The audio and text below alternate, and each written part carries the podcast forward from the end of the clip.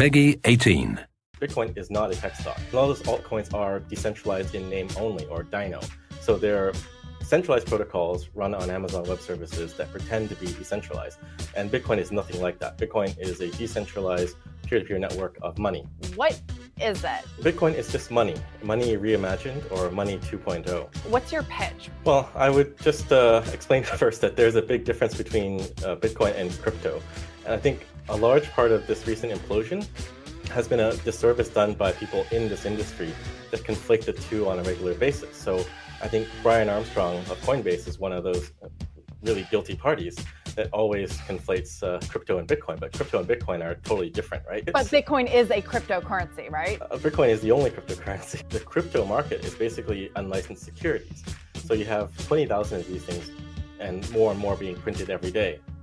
So when you lump Bitcoin in the same bag as crypto, you're confusing either deliberately or because of malice um, or incompetence the, the masses and that's what harms people because they don't understand that bitcoin is not like those other things and then something shifted about a year ago um, a totally different tone started to happen and we kind of got this information from the SEC that, well, actually, we think everything other than Bitcoin is a security. Everything other than Bitcoin is a security. What Brian Armstrong somehow did to his own fault and that's why I'm calling him out, is he tried to replicate the equities market. He found his business advantage as I'm a first mover. I was here first. I have the most licenses. And sure, Jack, you can sell Bitcoin, but I sell Algorand coin and Pink coin and Left Sock coin and barbecue chicken coin. And so you can never compete with me because I've built this regulatory moat and this first mover advantage. And what he's done is he's built a proxy long positions on altcoins, which make no sense, right? And he's replicated the equities market. And he doesn't understand everything that I'm saying. And when I when, what I'm doing obviously I'm building a great experience. Obviously, I think the best financial experience, you should be able to acquire Bitcoin in many ways for as cheap as possible. But more so, what I'm doing by expediting this race to the bottom to zero. Maybe Brian Armstrong thought he had three to five years to figure this out. Well, guess what, dude? You got three to five weeks and you're fucked. And I, I'm, it's like the big short. I'm calling you out. So now I'm building a leverage long position on Bitcoin being the true innovation in cryptocurrency. That digital scarcity scarcity does have value and that altcoins are implied unintended inflation to the asset class. And that if you have 1 million monetary networks that aren't interoperable with each other, all you've done is recreate an inefficient monetary network system that we already have today, and it doesn't develop any innovation. I'm making a bet that Bitcoin and Lightning are the innovation, and they are going to last. Altcoins are going to die, and that my business model of using an efficient, better monetary network and using buying Bitcoin for free as an acquisition is going to margin call you and I'm pawn to E4, your move, because I think you fucked up. I think you recreated an equities brokerage and you didn't learn anything from the past and you didn't take the time to understand Bitcoin. And the same brand that Mark Zuckerberg has that's so tarnished, now you have. Bitcoin core developers hate you. Bitcoiners hate you. You have to act against the best interest of those that very built this industry by listing shit coins and going against everything that we always say and all the forks that we're going to break this industry, you have to support because the fundamental flaw in which you built your business on and you fucked up. And it's been long enough and I'm sick of it. And I finally got old enough and in my mid to late 20s to build my own company and call your bluff. Well, that is a huge part of the problem because the social spaces are flooded by people and bots with incentives to, you know, scam, to get you to buy their shit and be misinformed. And that's what the company has done. We talked about these earn programs and how the exchanges themselves, they advertise to people, come to our platform. This is how you get Bitcoin. This is how you do it. You've heard about it? They opportunize on Bitcoin's good fucking will. You've heard about Bitcoin? Come to Coinbase. Buy some Bitcoin. Take the earn program. We'll give you 15 bucks for free in our shitcoin because we get money from the illegal security bitches. SEC don't give a fuck. Well, guess what? SEC gives a fuck. Brian Armstrong. Knock, knock. Who's there? Gary Gensler. He says, get the fuck down to the courthouse and pay what you owe, bitch. Oh, oh. wow. Look at this audience. Fan out. I think we might have, like, PM'd everyone in the server. I'm not sure. Who? No. I wouldn't let people do that. It should only hit approved users if it was motorboat. I might have done it because there was an option saying, oh, "Do you oh, want to PM everyone?" No, nope, don't do that. You you can do that. Oh, you ah, have shit. the power to fucking pull the nuke everybody button. I'm so sorry, bad everybody. It's a bad fiat. you don't hit the everyone button. You you apologize to the people. I apologize profusely. It was like it was already clicked on for me, so it's like an automatic thing, and, and I I like read it as I was clicking it, so I didn't. Yeah. Uh, I'm sorry. You read it. What kind, what kind of lesson are you setting for the Bitcoiners out there? You're clicking things without even reading them. Some verification you're doing. Yeah, it's pretty bad. Oh boy. Well, I apologize for the substandard management that uh, is taking place here. I take full responsibility for the inept staff. This is what you get for volunteers. All right. Well, what do we want to talk about today? well, you were uh, pretty interested in what was it? Prime. I'm Trust? interested in in Prime Trust and their relationships to companies like Swan and Strike, which have, until recently, it seems, or even maybe right now, been using them as custody. Yeah, and like, And ugh, there's the reason that I have a problem with companies using Prime Trust for custody is that they hold billions of dollars, as I understand it, in shitcoin liabilities. And as we all know, you know these these shitcoins can be inherently insecure. Well, they are inherently insecure by structure, by design. They're centrally controlled. They can be rug pulled at will. Oftentimes, uh, they're just straight up dangerous to be sharing legal liability with in any way, shape, or form. And so you know you bitcoin gets rid of custodians it gets rid of middlemen. Why would you want to be inserting people like prime trust into your security model? And frankly strike and swan are venerated celebrated bitcoin companies. Um, you know they should be setting a standard. They are trying to act as standard bearers. They should certainly be setting the best example possible and the best example wasn't using companies like prime trust as custodians so it seems like they've both made changes. They've gone in different directions on their changes, and in my opinion, there's still quite a bit of work to do. Um, what's your take on the overall situation here, Fitch? yeah, that's pretty accurate. Like, it's very convenient that they've just recently gotten their act together, and and only like recently, like not right after FTX, which which they should have been even before FTX blowing up. They should have been talking about how do we be our own custodians how do we distribute custodianship to maybe qualified custodians in a multi-sig arrangement between Unchained Capital and and um, I don't know, fucking Jameson Lopp or or something better than fucking using jump whatever jump. I'll tell you what's what- better. I'll Yeah, tell you what's better. Don't don't hold the coins. Don't hold the keys. Be non-custodial. Like use Bitcoin to its advantage. Take out the middlemen. Be a service provider. Quit trying to be a custodian. It's cheaper. It's easier to run. You have less maintenance and, and legal burden. You don't have to hold other people's money. You just get to provide a Bitcoin service.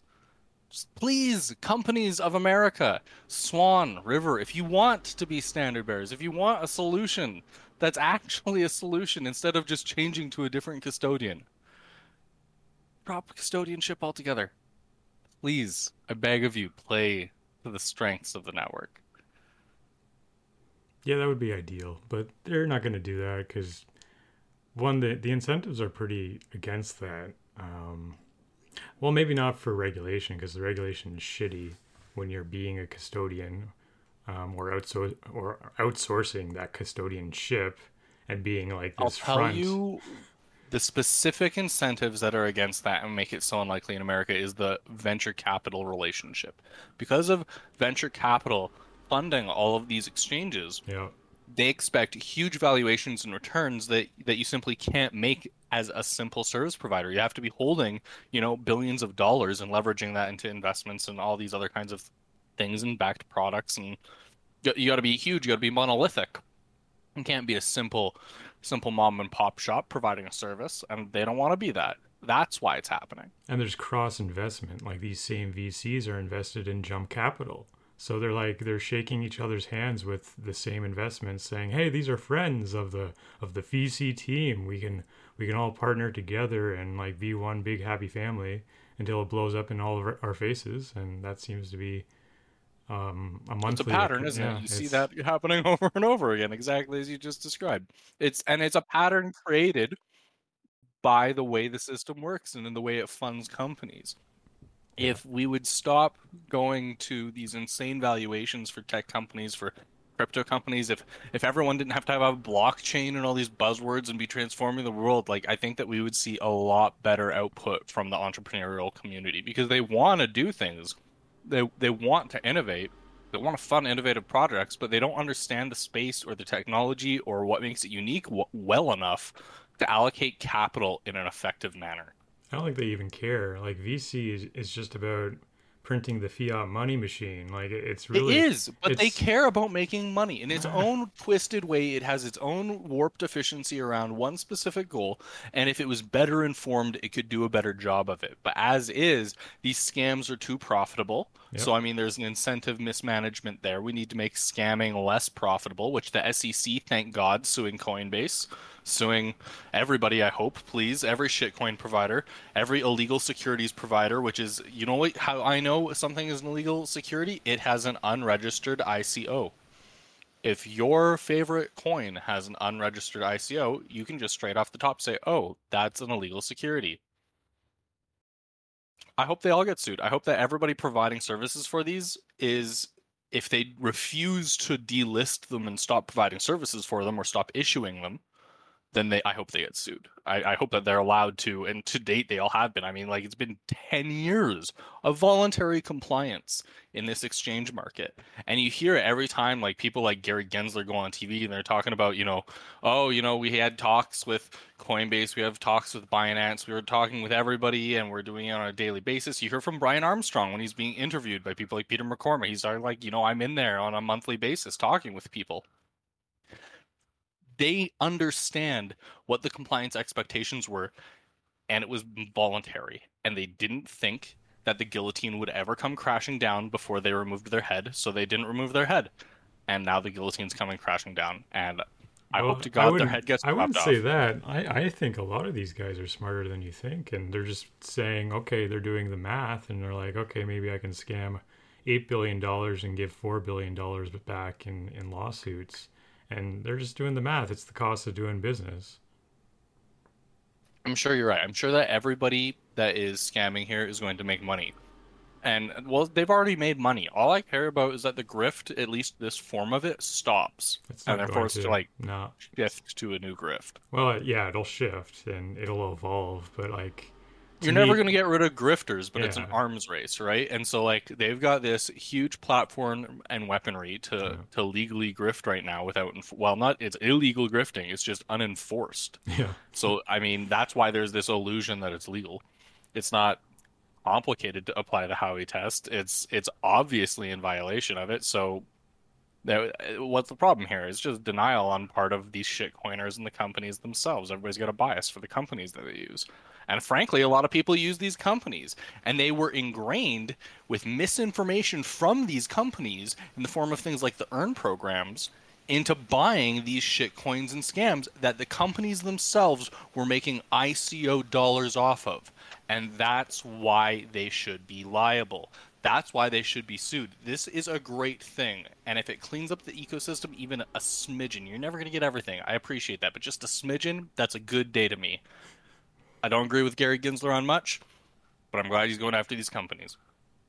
yeah, it's kind of ironic too, because like I was thinking, are are Coinbase and Binance, which is going to happen first? Are they going to like lose their lawsuits first, or are they going to support the Lightning Network first? Because like they they haven't done either. Like neither of them have supported the Lightning Network, but all the other companies that do are seem to be in the clear. So there's an ironic, there's a correlation. It seems it's like ah. Maybe if Oh, you're, they don't want to adopt anything that Oh, changes no. in Bitcoin. Every Bitcoin upgrade. Like, do you remember how long it took them to adopt SegWit? Yeah, exactly. They they hate engineering debt. I'm sure they'd call it. They, they hate the idea of having to constantly invest in this and be optimizing it. It's basically the impetus for the block size wars, right?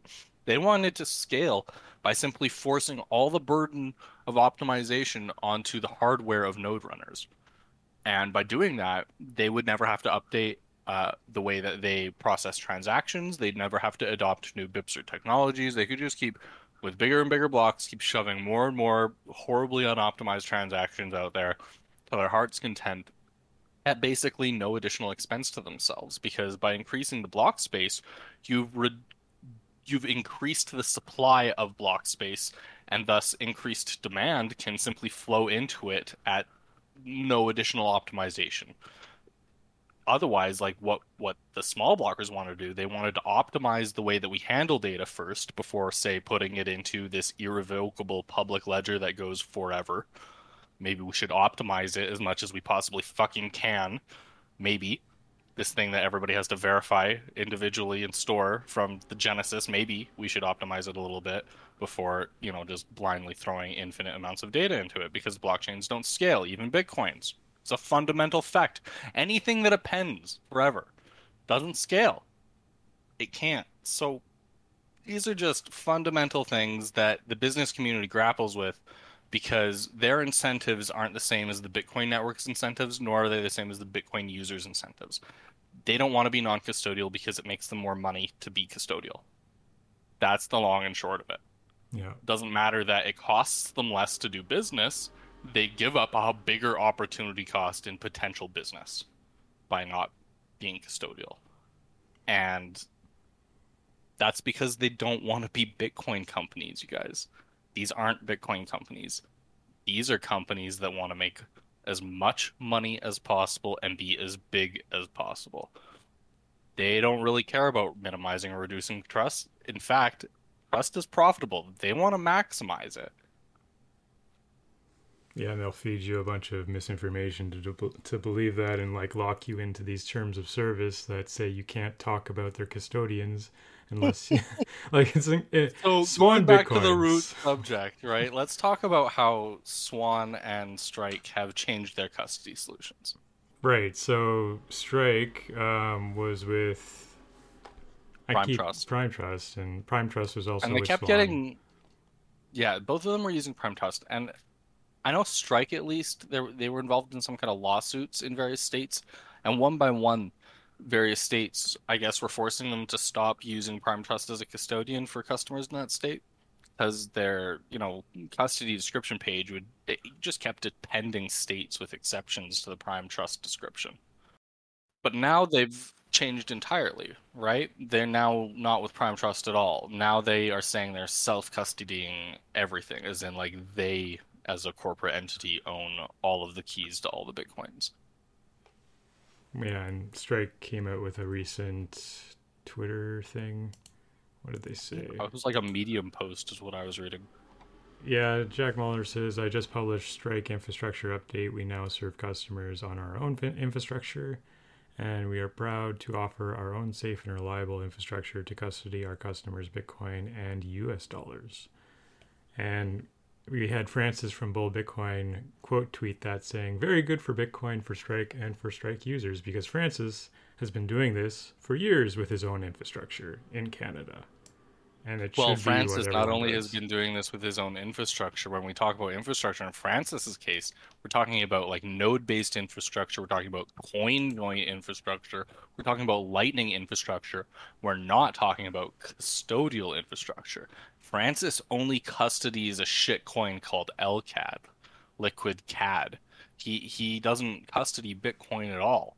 So he doesn't have the same problems that Swan or Jack Mallers at Strike have because he's doing exactly what I'm saying to to a degree in his own way, and I applaud him for it. In fact, I applaud Strike for this too. This is a movement in a positive direction. I'm glad that they're getting rid of Prime Trust. Thank goodness. I would argue though that Francis does have custodianship of Bitcoin that is his, that is Bull Bitcoins. Like that Yes. is that but that's the risk of him and his business. He is yes, it is. You absolutely right. But he is maximizing his usage of Bitcoin and minimizing trust through it. I don't have to trust Francis with anything except for a single transaction for like the hour that it takes to process for him. That's it. And it's fantastic. And I'll, I'll admit I do use Bull Bitcoin. In fact, I try to use every exchange in Canada available to me as a Canadian so that I can evaluate it at least once but I, I definitely do enjoy using Bull Bitcoin along with um, I'm checking out Bitcoin Well a lot more recently. Um, Beaver Bitcoin has my attention as well in Canada here, but uh, they're all non-custodial options. Those are something completely foreign to Americans. They don't have any non-custodial options because of what I perceive as these incentives, these VC incentives. Like you'd think that somebody would try it. I don't know what's stopping them. Like some small business, some mom and pop with like, I don't know, a couple million bucks, small business money. Open up a non-custodial Bitcoin exchange in America, please, somebody, so that I can recommend people to you. I would love that. Thank you. Yeah, I think we've talked about this before, but Bitcoin well plans to expand to America, so maybe that will be an option eventually. Um, That'd be nice. I don't know what their status is on that. I haven't heard much, but they'll be speaking at uh, the Canadian Bitcoin conference next week, so maybe we'll hear some news. I'm interested in seeing what comes out of this Canadian Bitcoin conference. Um, I'm naturally skeptical of most conferences these days. They seem very, um, we'll call them industry affairs, Yeah, very corporate. Well, very, they're selling me something. Um, very sponsorship driven and I don't want to say sold out, but I'm gonna sold out. Like not really about Bitcoin at all. In fact, often about shitcoins. As a matter of fact, it's very rare I find to find one that's just about Bitcoin. And even you see good conferences that I've been to. Like I, I enjoyed Unconfiscatable uh, a couple of times, uh, which Tony Vays posted, and he, like he had shitcoiners there, like Bobby Lee hawking shit, and um, oh, who who who else was it? Um, the guy behind uh, Bitcoin Proof of Keys Day, Trace Mayers or something. yeah, Trace Mayer. Yeah, him too. Yeah, he burnt. I think he burnt out at that conference because he was trying to shill uh, some privacy shitcoin, and people called him out. So Well, yeah, jeez, and and then there's the organizer himself, Tone. He's showing TA classes, like it's it's a rough affair. So even even a Bitcoin only conference, there's a lot to be desired. I think I guess in my ideal world, a a, a Bitcoin only conference is a largely self-funded giant Bitcoin meetup with workshops and ad hoc and planned presentations that relate to Bitcoin, hmm. not fucking fiat. I don't want to hear about fiat for three hours, please. I don't want to hear about the law for three hours after that. Can we not do that? I don't give a shit about the law. I give a shit about Bitcoin. yeah, that's my strategies. I'm probably going to skip the majority of these talks because they're just really damaging your brain cells. So I'll I'll just probably be there for the people and talk in the hallways with whoever's there that I find interesting. Well, we've suggested that maybe we should meet and just get very drunk across the street Yeah, together. that's a good idea too. I think that'd be a lot of fun. I, I'm open to that. I got a free ticket this time, so apparently I'm going. So I, I kind of have to go now. People stopped giving me free tickets to things when I stopped being a Bitcoin our Bitcoin moderator. Now that I'm just a, a grumpy grouch, they don't give me free tickets. to things anymore. Not that I particularly, like I said, um, these conferences just they're not for me. I don't know who they're for. I maybe they're for business-minded people, like business to business services and stuff. I don't know. Not for me. Yeah, it's, it's very much like industry and, and kind of on around the edges of Bitcoin and like business people and entrepreneurs kind of pitching their ideas around it. Um, It's the churn of money Yeah. at the intersection of fiat and Bitcoin yeah. is what it is. Anyways, um, back to Strike and their custody solution. Uh, I think that I want I want to again applaud them for how good they a job they did moving away from Prime Trust. That's really good. Really glad that they're at least walking the walk to stealth custody. That's good. Um, now Swan Bitcoin. We we've got to talk about Swan Bitcoin's kind of similar parallel journey. They've gone from Prime Trust as their custodian to well, I don't know, Prime Trust 2.0 is what I'm going to call it. And I'm allowed to say that because I'm not a Swan Bitcoin user and I haven't signed their terms of service, which explicitly disallows me from saying the words Fortress Trust in public because Fortress Trust is the new custodian they've moved away to from Prime Trust. Now, why would they bar me from saying Fortress Trust if I was a Swan Bitcoin user? I don't know. But I do know that Fortress Trust is owned by the same guy who made Prime Trust. I know that. It's on his LinkedIn. I checked. Somebody told me that, and I was like, really? And then I looked and I was like, yeah. Hmm. Interesting. So, Swan Bitcoin has moved from one very bad custodian to basically the same guy's next custodial venture. Well, it tells And- you who, it tells you who owns them in terms of VC money. It's like the same conglomerate. yeah, it just goes back to the original point, right? This is kind of where I see as one of the roots of the problem, um, of this multifaceted, problematic Bitcoin business community in America. Um, so yeah, they've they've moved to I don't Prime Trust 2.0 is what I'm going to be calling, I guess, Fortress Trust. They, they've moved on to the next iteration of the same damn thing uh, instead of self custody or instead of removing custody and being non custodial, which Bitcoin enables and empowers everybody and reduces the risk of, you know, somebody holding your Bitcoin counterparty risk. And now they're policing their customers' language around the use of their of their service. Like, it's just ridiculous. Like you can't do that. It's absurd. So, um, Strike, Swan, I want to be with you guys. I want I want to be able to send people your way and recommend you. In fact, I, I, I used to, but it's just the more I learned about your company, I realized that I really shouldn't be, and I didn't want to be, and now I point people to decentralized and non-custodial solutions and solutions that better fit their use case than trusting, say, shitcoin custodians with their money. So don't don't do that, and you will generate positive, good word of mouth. Just like you, you see how, even while asking Strike for more, I'm I'm, I'm like, yes, yay, Strike, good. I, I want to be like, oh, yay, Swan, fantastic. Instead, I'm like, bad Swan, bad, bad, bad Swan. Go back, go back to your lake. Think about what you've done and do better, please. Thank you. That's all. That's all I have to say about custody of Strike and Swan. What about um, what about Binance? What do you think their play is here? Because like it sounds like I honestly have expended zero thought on it, and my first inclination when you uttered the words was "get fucked." I hope they get fucked. I hope that's the.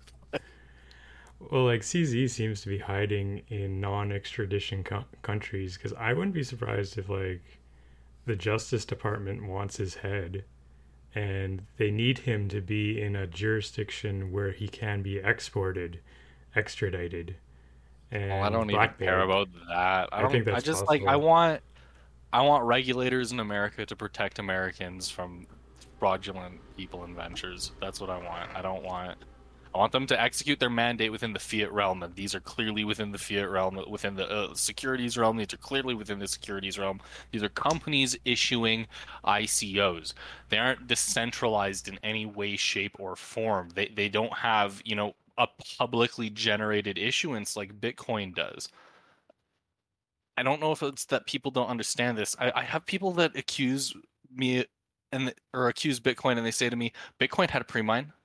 Bitcoin had a pre-mine, so it's perfectly okay for everything." Uh, Bitcoin, what the fuck are you talking? Bitcoin had a pre-mine. They're like, "Well, Satoshi had a pre-mine. Satoshi got to do it for free," and I'm like, "Fuck that! He did. He gave months advance notice for the code and the uh, white paper. He released the client, he released the Genesis block, and then no block was mined. Do you know why? Because the code stipulated that another client had to come onto the network and start fucking mining before it could even start. That is fucking as fair as public issuance as you can possibly even fucking imagine based on just the amount of downloading the software and using some electricity to mine a block. It's it's you, all of these ICOs are illegal securities. If you have them, sell them. Get out now. Buy Bitcoin and learn how to secure your keys immediately. Think about things like air gaps. If you don't want to do the work, buy things like Cold Card and realize you're still going to have to do a little bit of work. Nothing's free. There is nothing easy. The lie that Ledger sells, the lie that Trezor sells, the lie that virtually every hardware wallet and wallet manufacturer sells is that there's an easy solution where you don't have to know anything or verify anything. And it's not true. You have to do things like provide your own entropy. You need to do things like verify the entropy that other people provide. You need to provide for yourself a level of verification that's appropriate for the amount of money that you're risking in the wallet. I know it sucks, but I swear to you, it is no more difficult than learning how to drive a car. It seems impossibly complicated if you've never seen anybody do it and it's completely foreign to you. But I swear to God, it is. It just takes a, a couple dozen hours and some some practice, and you can be a practically an expert in terms of at least self security and trusting no one. You can honest to God do it. Yeah, it's interesting because like there's so many people getting burned by these situations for like the recent one with FTX. It's like where do they go afterwards for accurate and relevant information to secure themselves? And often they're just not they're not getting the message or the information. Um, so well, that is a huge part of the problem because yeah. the social spaces are flooded by people and bots with incentives to you know scam to get you to buy their shit and be misinformed. And that's what the company has done. We talked about these earn programs and how the exchanges themselves, they advertise to people, come to our platform. This is how you get Bitcoin. This is how you do it. You've heard about it? They opportunize on Bitcoin's good fucking will. You've heard about Bitcoin? Come to Coinbase. Buy some Bitcoin take the earn program. We'll give you 15 bucks for free in our shitcoin because we get money from the illegal security bitches. SEC don't give a fuck. Well, guess what? SEC gives a fuck. Brian Armstrong, knock knock. Who's there? Gary Gensler. He says, "Get the fuck down to the courthouse and pay what you owe, bitch." okay, that was a good one. Um, oh shit! Now I've lost my track. That was a good rant.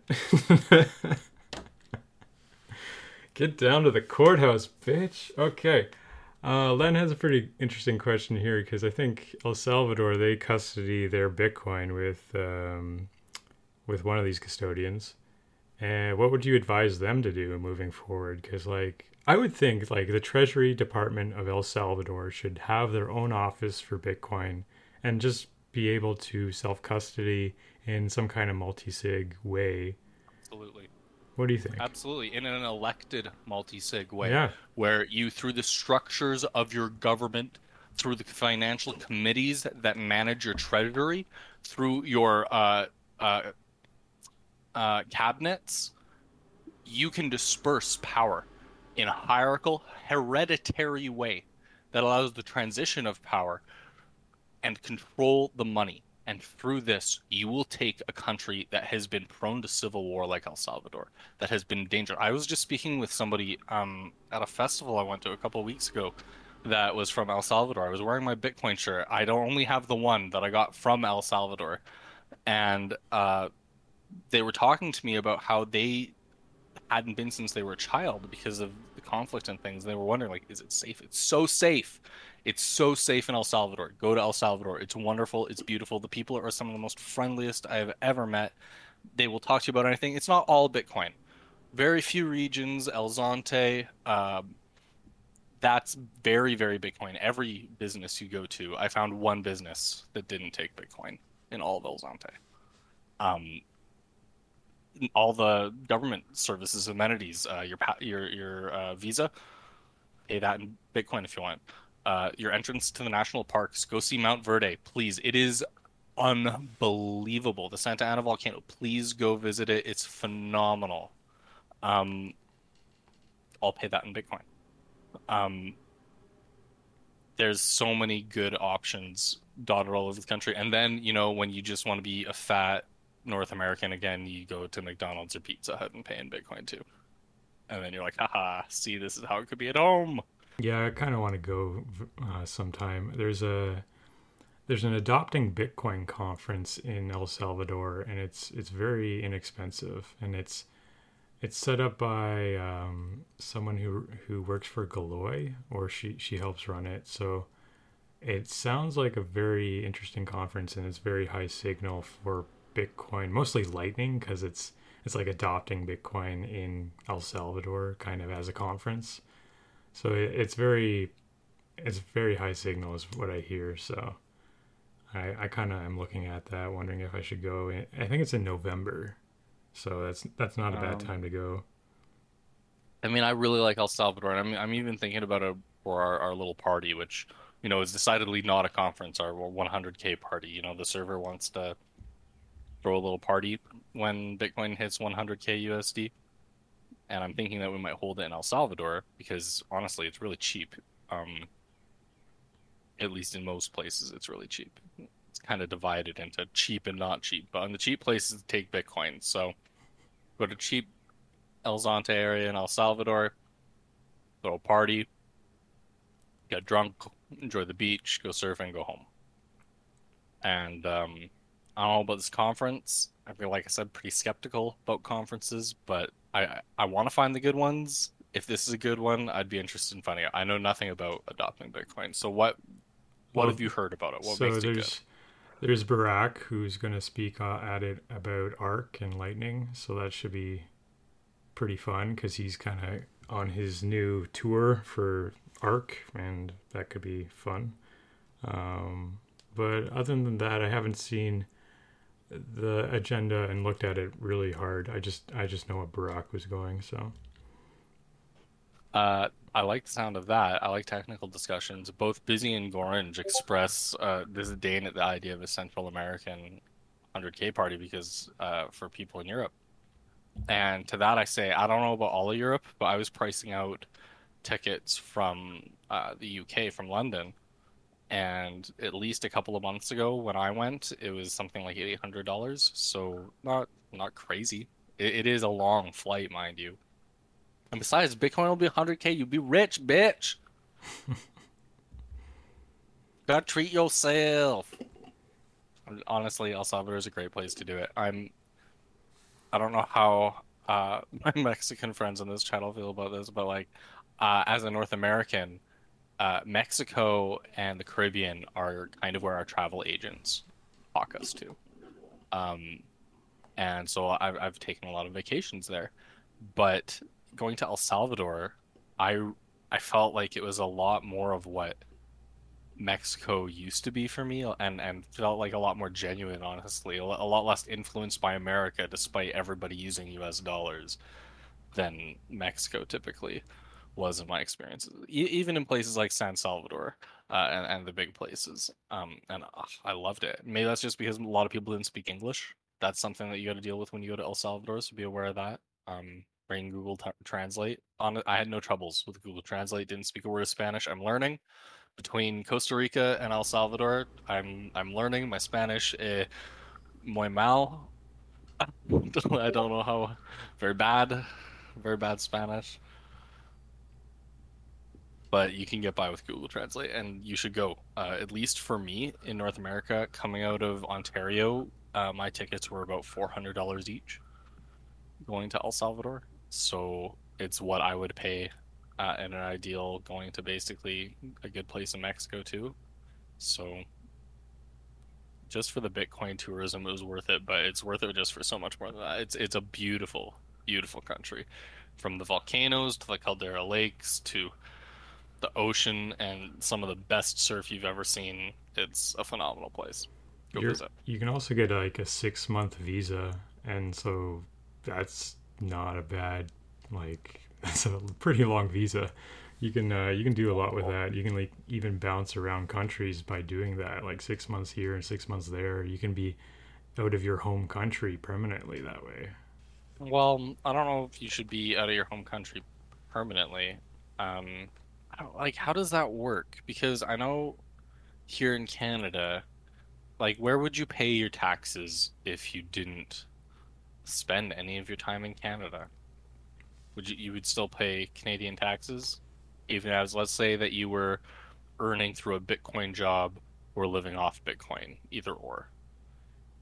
And it's like a, a remote job, maybe maybe it's in Canada, maybe it's not. Like it gets so confusing. I, I the law complicates Bitcoin so much, and I guess I understand that's why people want to talk about it at Bitcoin conferences. But like, fuck, I just don't don't want to care about it. I don't give a fuck. I should be able to just pay a reasonable tax rate, working from wherever I want, and enjoying good social services. Call me a commie. If that's if that's communism, shoot me where I stand. Yeah, Len brings up a good point too. You, if you want to keep your uh, healthcare benefits, you have to be in Canada for six months and one day of the year. So it's uh, yeah. See, that's exact. I knew there would be some catch like that. See, that's you don't. And I, I, I like my healthcare benefits as broken as our healthcare system is right now. Ever since COVID, it's just been absolutely terrible. But like, I, I want. It was terrible it. before too. yeah, in its in its ways, um, but it wasn't terrible in a way that was like likely to kill me. And now I can't necessarily say that as somebody who does use our you know medical services. Yeah, that makes you makes me wonder like what are the medical services in El Salvador because you should technically be able to pay in Bitcoin for those. That's a very interesting thought. So I never had any issues in El Salvador. Um, I did have some issues in Costa Rica. Wasn't able to pay in Bitcoin. Um, but El Salvador Salvador's national, so yeah, I should, I probably would be able to. In, in El Salvador, I got uh, busy, busy jokes. You will remain healthy in El Salvador. In El Salvador and Costa Rica, actually, while visiting Bitcoin Jungle and Bitcoin Beach, I got very sick with salmonella, salmonellosis um, from salmonella. Uh, chicken.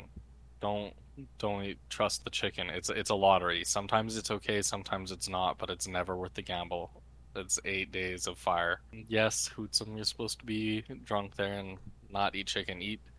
I, I was gonna say eat the beef, but don't eat the beef either. I've uh oh boy, the beef in El Salvador, as I understand it, comes largely from Nicaragua. I didn't see a whole lot of cattle ranching like I did in Costa Rica, which had really good beef. Uh, honestly, the beef the beef wasn't fantastic in El Salvador either. Get the seafood. The seafood was out of this world. Get the seafood.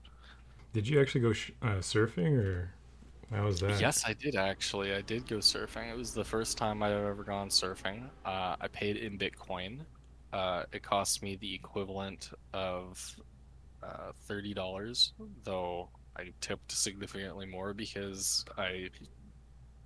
You see the way that a lot of these poorer places are living, and like, as a Westerner, Westerner leading the kind of the vanguard or vanguard of a certain kind of tourism, you want to. Uh, you want to encourage this. You want to encourage them to take Bitcoin. You want them to be on solid footing so that this experiment can succeed. Go there, tip well. Um, but they were only charging thirty dollars, and they they took me out to a beach not very far from El Zonte. Although there was a lot of surfing in El Zonte. Um, oh my god, the best surfing I've ever seen. Um, and they they they taught me how to surf with with my partner, and it was it was phenomenal. Um, spent a couple hours, had a fantastic time. I've never been so exhausted in my life. I've never uh, drank so much seawater in my life. Uh, I'm way too fat and old to surf, is what I learned about surfing. But I had a fantastic time. So it's all about balance. Oh god, just getting up that many times, it's like it's it's exhausting. If it's some, if you're not an active person, I spend a lot of time on the computer. Um, it's it's brutal. I need I need to be in better shape. It was a wake up call. It was Mr. Arnome, get get in better shape. You need to Yeah, you gotta you gotta get a barbell and start squatting. That will really help with your uh, getting up on the board and the balance, the strength and the yeah, core. That's, That's definitely where I needed it. So, everybody that's interested in going to El Salvador, you heard it here first. Do some barbell squatting.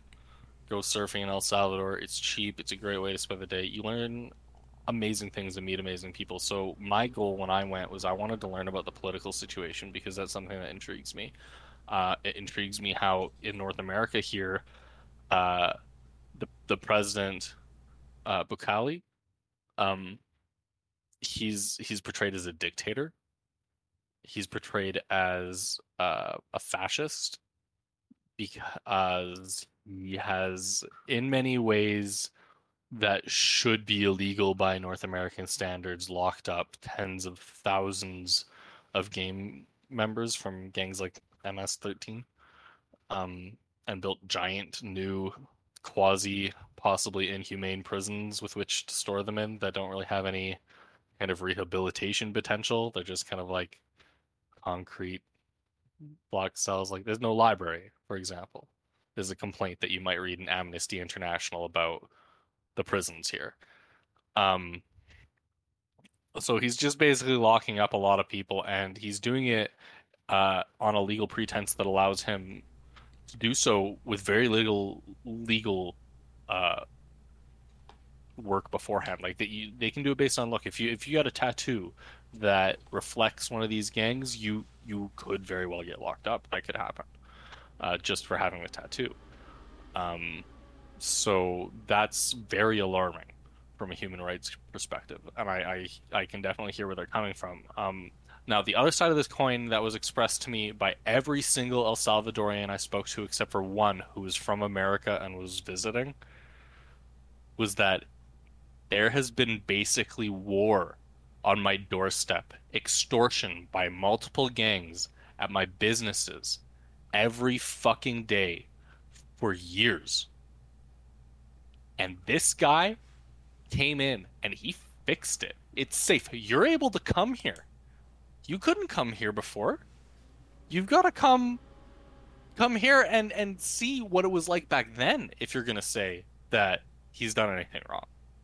And the most people seem very passionate to the point of like it's very easy to see why a North American might mistake it for a kind of dictatorship or fascism because like his face is everywhere on every in the form of tourist trinkets in the form of like uh, on on flags on signs on every shop on walls like he is being celebrated and venerated by many in the population in a way that's honestly not dissimilar to the most partisan of politics in America, for example.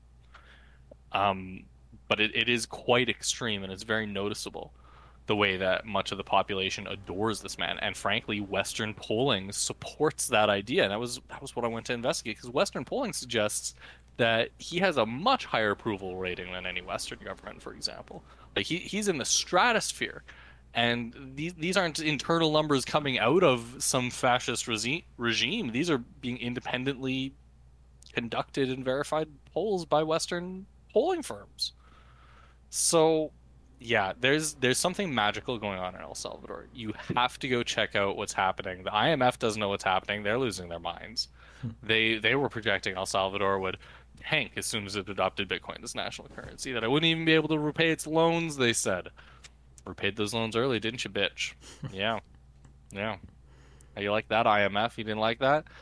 Didn't like it so much that you made not using any kind of cryptocurrency. Fuck all the cryptocurrencies, just Bitcoin. For Argentina getting new IMF loans.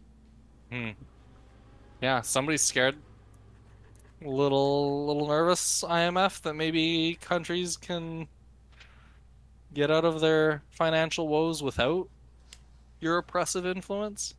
It's more like financial chains. Um, so there's also new news with um, Tether investing a billion dollars worth of just money into El Salvador to build uh, power generation from wind, uh, solar farms and wind farms. So that's interesting that they're kind of scrapping the whole bond issuance thing and they're just going to directly give them money to basically build out these these green power solutions and it's it, like okay interesting good for them yeah Good for them. I've I've always said it, and the data always has borne it out. Bitcoin is green. Bitcoiners are green.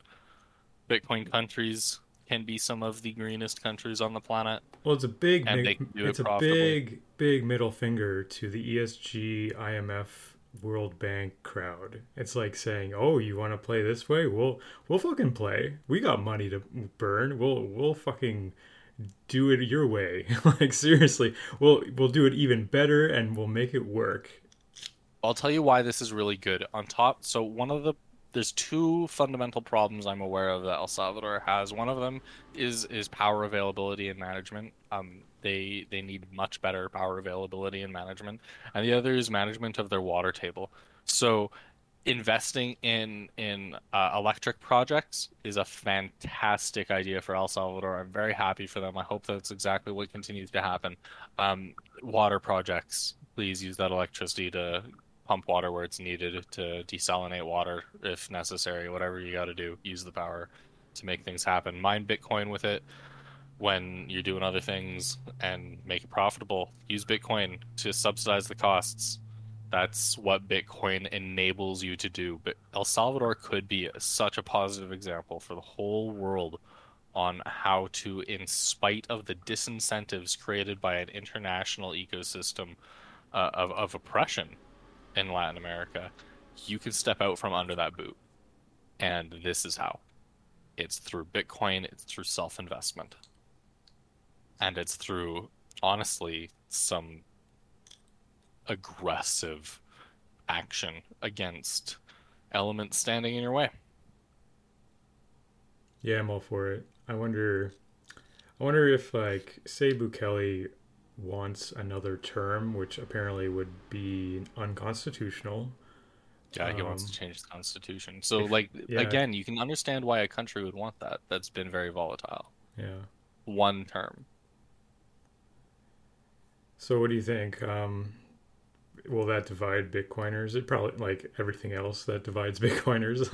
everything. Well, it'll be used everyone. by Western audiences that are attempting to demonize El Salvador Yeah. and specifically the government of El Salvador. Yeah, I mean, it's absolutely going to be used. It's already been used. It, it will continue to be used uh, at every opportunity because that's what they do. They will use every opportunity and every pressure to convince El Salvador to be more compliant to Western hegemony. And until it is, it'll continue in various levels of severity. This is, you know, geopolitics. Welcome to the NBA, El Salvador. Really should be welcome to the NBA, USA. You getting fucking smacked around by a little bitch. You look like a bitch. Hmm. Quit the propaganda. Quit saying shit like they're not going to be able to pay back their loans.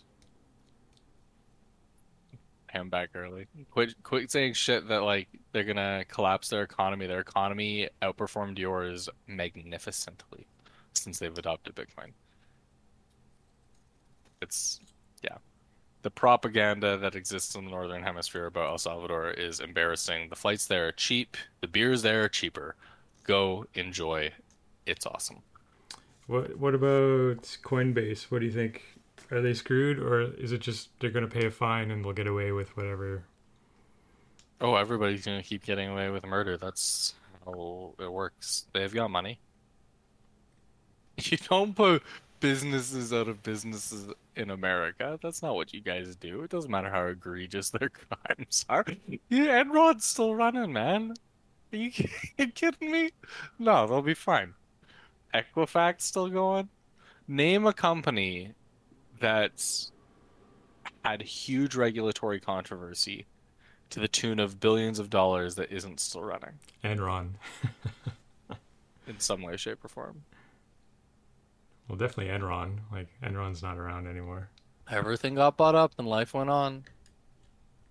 Yeah, I guess they sold their assets. how it goes whoever. on. Yeah. It's all just the same. It's it's the illusion of multiple things. Like same executives went to different companies. The the assets went to different companies. Like capital doesn't die in America. That's ridiculous. That's not capitalism. No, for it to die, the state would have to seize it. and that's communism. You can't have that. The state America. running a company. Oh Oh, no, Crown Corp or yeah, Crown Corporations what we call them because you know we've got the king now, the king of Canada, Charles. Charlie. Chuck. And yeah, so if Chuck ever gets pissy with me, you know, I've got I've got Bitcoin, so it's it's cool. There's only so much that a government can push you around when they can't take your property. Bitcoin is the first property no one can take from you if you follow your diligence. And that's not an invitation to break the law. You should follow the law. You should pay your taxes. You should do what you think is conscionably right. I personally like roads.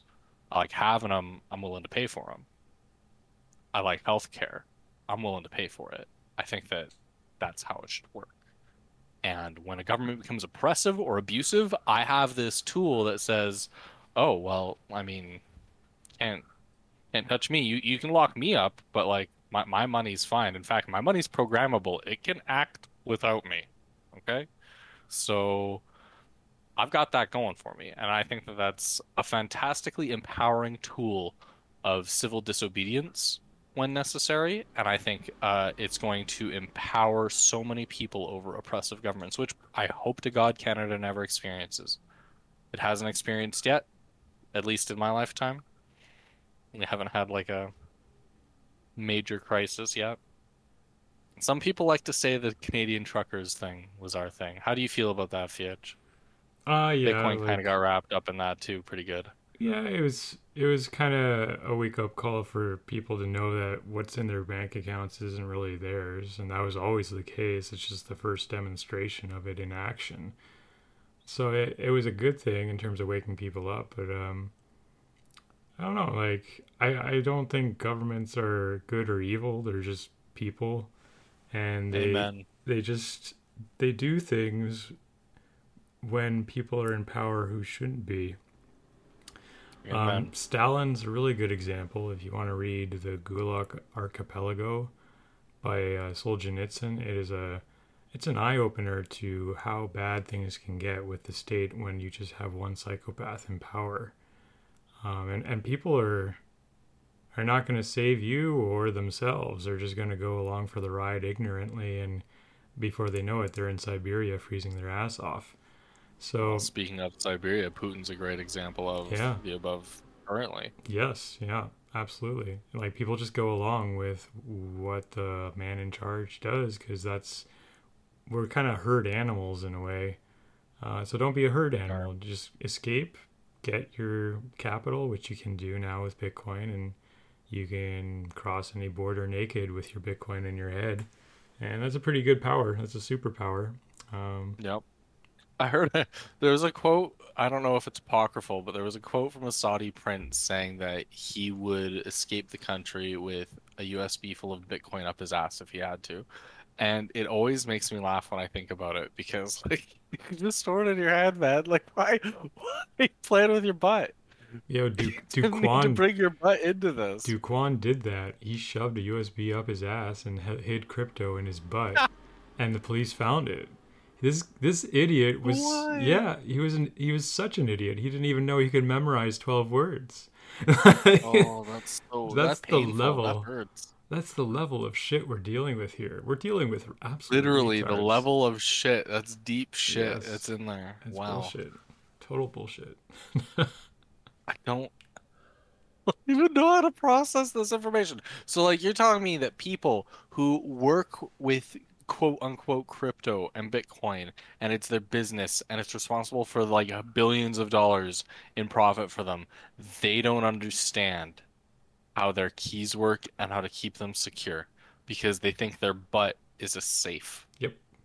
And like most of these people aren't even technically literate. They are able to bullshit. It's driving a car. If you're a CEO No, no, no. of a fucking Bitcoin no, they're company, they're you just know you front. don't They're put it front men. butt. They're front men for the real money. They're front men. for Doesn't matter what you are. They controlled so much freaking money that it doesn't matter. Like like the the level of diligence required to know you don't put the Bitcoin in your butt, Fiat. The level of diligence required to know you don't put the Bitcoin in your butt is very low. Oh, I know. And they had billions of dollars of incentive, Fiat. If we have No, they we didn't. no hope. They just got handed a check for millions of dollars, and they thought they won at life, and they were untouchable because they're so young and they Well, don't what know. was what was on the incentive is whatever crypto was in their butt. I don't want to keep talking. this is Hey, you're the one bringing up butts. I don't know. I, I'm the one. Okay, that's a little gaslighting from me. Okay. All right. Well, my point remains that this is unfathomably stupid It is. to think that the secure way to cross a border, for example, with Bitcoin is up your butt. Please don't do that. That's what gold bugs don't do. do that. The gold bugs do that. We're not Peter Schiff here. We we store things in our heads. First of all, like you shouldn't need to be illegally transporting anything at all. Yeah. Like your Bitcoin just exists in your head. You're not bringing it across a border. So get that idea out of your head. You're thinking in like a fiat frame of reference. Your Bitcoin isn't moving anywhere. So like s- stop. E- Even by bringing something in and moving it, like you're completely changing the game and making it stupid and you criminally liable potentially for crossing a border with something you shouldn't be. Like it doesn't it doesn't move. Man, you just leave it in your head the entire time. Yeah, this is one thing like that people should probably think about is like when you're traveling, do you bring your friggin' hardware wallet with you? And nah, you probably shouldn't. Probably should not do that. Shouldn't. Also, um, this is an example where stateless can be better than stateful. Yes, Seed Signer. Um, Seed Signer is a great hardware wallet. You should always just make sure that you have your backups and manage state otherwise by like having it as minimal as possible. And your backups shouldn't be in plain text. They should be um, what's called one-time padded. So this is the kind of methodology for obfuscating the original text. And in this way, you know, if somebody finds it, they don't just have your keys. They've got to know the one-time pad password. And so like through that, as well as a BIP 39 word, your 25th word, the word that like goes at the end of your 24 words, you can really empower yourself and manage it so that you you just have your backups and you can travel wherever you want with just like a little hot wallet say on your phone like say Phoenix or some other some other thing maybe connected to your node uh, a blue wallet connected to your own node instance and you travel with that. And you put a little bit of bitcoin on it for you know managing your expenses or whatever. And you're safe and you're secure and you're happy. Do that. Little burner phone Yeah, it also depends on like how much capital do you want access to in terms of Bitcoin when you travel. And you probably don't want your whole like fucking hoard. Um this maybe- is why you tier things Yeah. right so like maybe you have you have your cold cold storage right which is what we just described this is where maybe you have uh, geo dispersed like in multiple places in the world um, keys to a multi-sig wallet that are one-time padded in steel or something right? And these are your your hard hard backups. This is your really cold wallet. Stuff doesn't come out of this wallet except for once a decade. It really only goes in. Um, and then maybe you've got a, a more warm wallet where you spend from and maybe this is like your Coldcard.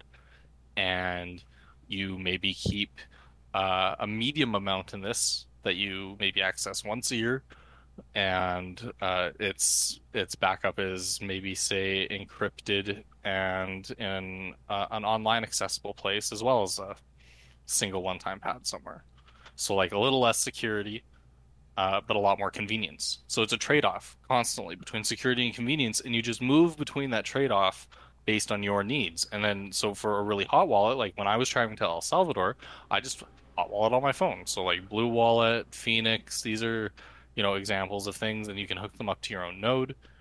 And as you go, you know, make your Lightning payments, make your Bitcoin payments, but it's just based off of the little allowance you gave it, and that's your risk. So Your risk is that it's a hot wallet. Your risk is that anybody that steals your phone and can unlock your phone can get your Bitcoin. But it's just a little bit amount. So it's really no different than carrying a wallet full of cash, right? Yeah, that's my thought on how I would do it if I were to like travel to El Salvador. I just have a Lightning wallet on my phone that's connected to my home server, which has my Lightning node, and then I can just um, swap liquidity for whatever I need on the day or something. Yep, absolutely. Another way to do it is to run um run like a remote desktop kind of situation on your phone where your phone's kind of just a portal to another device and that device has your keys and things.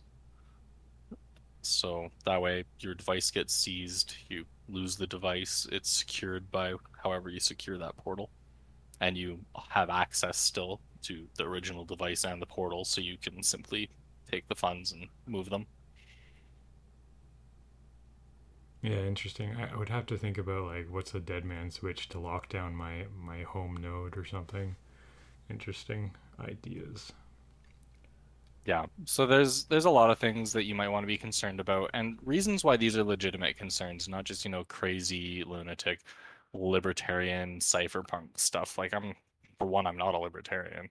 Um uh, and for two, there are real laws in places like El Salvador, or not El Salvador, I'm sorry, in, in places like Australia, which is a Five Eyes country, that mandate you give them a copy of everything that's on your digital devices and mandate that you unlock them with risk of imprisonment if you don't. So having a device that you can unlock that doesn't have your life savings on it is really important. Because as much as we want to be law abiding citizens, we want to choose to be law abiding citizens. We don't want to be forced because giving governments the ability to force us to be law abiding citizens can turn out really badly. We need to be able to choose to follow the law and to pay our fines and to uh, respond to lawsuits. They can still lock us up. They just got to wake up to the fact that they can't take our assets and our money anymore. Not if we don't agree to do so.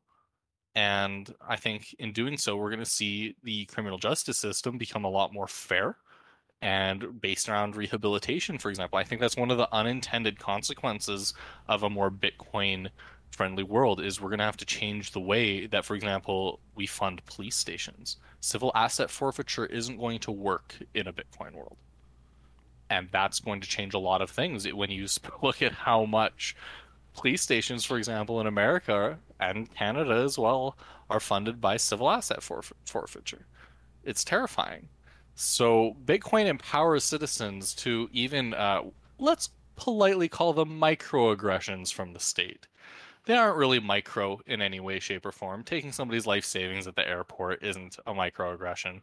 But like on the scale of things a skate can do, they can nuke you, you know, like taking all your money. It's an aggression. Uh this limits their ability to do that. They can still lock you up in jail if they want, but they can't take everything that you own. And that's that's a game changer. We can starve out hostile states. I don't know if everybody's realized that yet we are going to at some point in the future, Fitch, we're going to see Bitcoin revolutions. Do you, I, I honestly believe that. And when I say that, I mean a revolution that is enabled and empowered by Bitcoin. And one of the things that's going to enable those things is the fact that, like we talked about, we can organize El Salvador and their treasury through things like multi signature and hereditary keys and uh, commitment transactions and things that we might be getting. And there's just all these kinds of ways that we can potentially structure a government to work with Bitcoin and permission how that might work. And almost like a constitution where code is law, as the shitcoiners used to say. Yeah, I think we can get to that point. Um, it's just going to take a very long time because one, governments are still in control to the to a large degree, and two, it's just the population isn't caught up to the Bitcoin citizenship yet, but they'll get there. Probably a generation it'll take. I agree. It's, it'll be generational. Which is, which is good news. It means that we'll get we'll get to see it. Yeah, it's it's really weird to be like the first generation to this thing because like you're, Yeah. you're realizing like we're so goddamn early and it, it may seem like it's small but actually this thing is gonna be fucking huge and and we're gonna be looking back at it being like holy crap we were so innocent and naive about how things could turn out uh, maybe because like Oh, I already feel that way. it's unpredictable I already feel that way. I've only seen like a decade of Bitcoin, and like my wildest hopes and dreams for where Bitcoin would be, like we shattered them a long time ago. Absolutely shattered them. Not in terms of price, like I mean, fuck price. I mean, like in terms of what we've done, we've saved lives in war zones. yeah Like not you and I. I mean, the network Mhm. the protocol, the fact that it exists and people are using it to escape tyranny yeah is saving lives. And that's phenomenal. That's worth a lot. People wonder, you know, like, but bad guys use Bitcoin. Yeah, some some bad guys do use Bitcoins. Bad guys use hammers, bad guys use US dollars, bad guys use all kinds of tools and platforms to do their evil. Um, Bitcoin's going to be one of them. But you don't throw it away because it is going to empower everybody. It is going to incentivize a revolution in power management, in green energy. It is the cheapest. It is able to collect stranded energy because Bitcoin doesn't care where you mine it. You mine it in the middle of nowhere, so long as that's where the cheap green energy is. It doesn't care if the and electricity is intermittent. It can be turned on and off. It can it can buffer power grids capacities. Bitcoin is a revolution in money, it's a revolution in trust, it's a revolution in power and electricity management. It is so many things. Yeah, it's it's already changed the world, and it's just going to get more snowballs uh, attached to it. It's already changed the world. Like- And like it's just this little computer project, Fitch. It's just this little It's- it's software just development code. project. It's just it's just, it's just an idea exemplified in code, and Some guy just, just wrote it yeah. and we just ran it. And that was it. it's and it saved lives and it did all It's these things. and now it's it's through the network effect through the the whole through the group we've empowered ourselves together with this consensus. And we're able to verify and govern as as a whole. And it's phenomenal. This is a revolution in how we organize and how we execute as a society social functions like the issuance and management of money. Yeah, it shows like if it's a good idea and it's it's big enough, then it'll probably work, even if it's just code. Because yeah, it's uh, I don't know, big idea. Guardian asks when my uh, expectations got shattered. What year? Um, 2013. When it went from like twelve dollars to three hundred and like that April, and then it was like, okay, well, shit, things can't get crazier than this. And then that summer we had Silk Road, and then it was Wiley-Bot, and then Mount Gox, and then we hit eleven hundred. Like, fuck.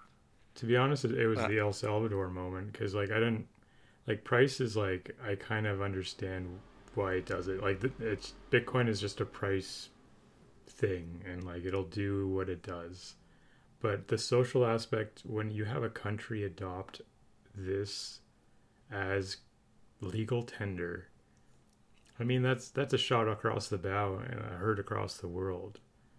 Of You know they heard it. they reacted to it. yes. Yeah they did. And they're still reacting to it. They will react to it even more um, as this thing picks up. And maybe we'll be back two steps. Maybe maybe el salvador drops this thing you know? It's possible. I honestly think that El Salvador took the first step in changing the world on a grand scale when it adopted Bitcoin as its national legal tender. yeah talk about a step of faith but maybe they verified like who knows I, I don't like a lot of the things about the way that they've handled it. I don't like the companies that they've worked with, from Strike to Athena. Um, I think that there's a lot of room for improvement, but I think that that's also to be expected the first time anything revolutionary is done or happens. A lot of countries are looking at El Salvador to see what happens, and if they can do it, then then they're going to be like, oh, we're going to do it too. Just the incentive. It is so unbelievably impressive the way that they've picked themselves up in terms of economic situation uh, since they've adopted Bitcoin. And obviously, Bitcoin isn't the sole thing going on in El Salvador's economy, not even by a long shot. But the amount of good that is happening on the whole is excellent. I want to see more of that good and economic gain uh, making it to the people that need it in El Zonte and Bitcoin Beach, uh, in in places where there's a huge wealth disparity. Uh, there's it's one of the worst wealth disparities I've seen. Well, not the worst, no, but it's bad. It's not good. Um, and and it needs help. And the president could be doing that, and I hope that that's what he's doing with, for example, his electricity infrastructure projects. I hope he's employing people in these communities. I hope that he's powering these communities for cheap. Yeah, you've mentioned this before. Um, like basic infrastructure is what El Salvador basically needs. But I was wondering, what is there anything Westerners can do from afar, or even when they travel to El Salvador? Visit and lobby. They've got a very social media savvy, friendly president. He wants to use us, quite frankly, for political and social gain and clout. Um, we we should use him back so that we can advocate for the people there that he's not listening to. If he wants to listen to us, let's tell him to listen to the people in his country that don't have as much of a political voice. Let's lobby him. Let's uh, lobby him for protections uh, for citizens in the form of things like higher minimum wages, uh, in form of things uh, like uh, investments in local infrastructure. Uh, they don't all have running water or, or clean water or basic stuff that they need. Power, like I said, uh, is also an issue in some places. So I'd like to see that addressed first and foremost. Roads, uh, street lighting, uh, really, really basic things that could help a lot of people. And then state services. He wants to, um, you know, be bringing in all this money in tourism, like I think he should be taxing us Bitcoiners, us traveling Bitcoin tourists. I think he should be taxing Bitcoin and Bitcoin services, and I think that he should be offering these visas like he's proposed to do for Bitcoin citizens, and he should take that money and use it to protect the locals and the natural resources of El Salvador, the natural wonders of El Salvador, from the influence of what is going to be a booming tourist and Bitcoin industry. It's going to be unbelievable and it's going to change everything. And there's a little bit of harm that can happen through that.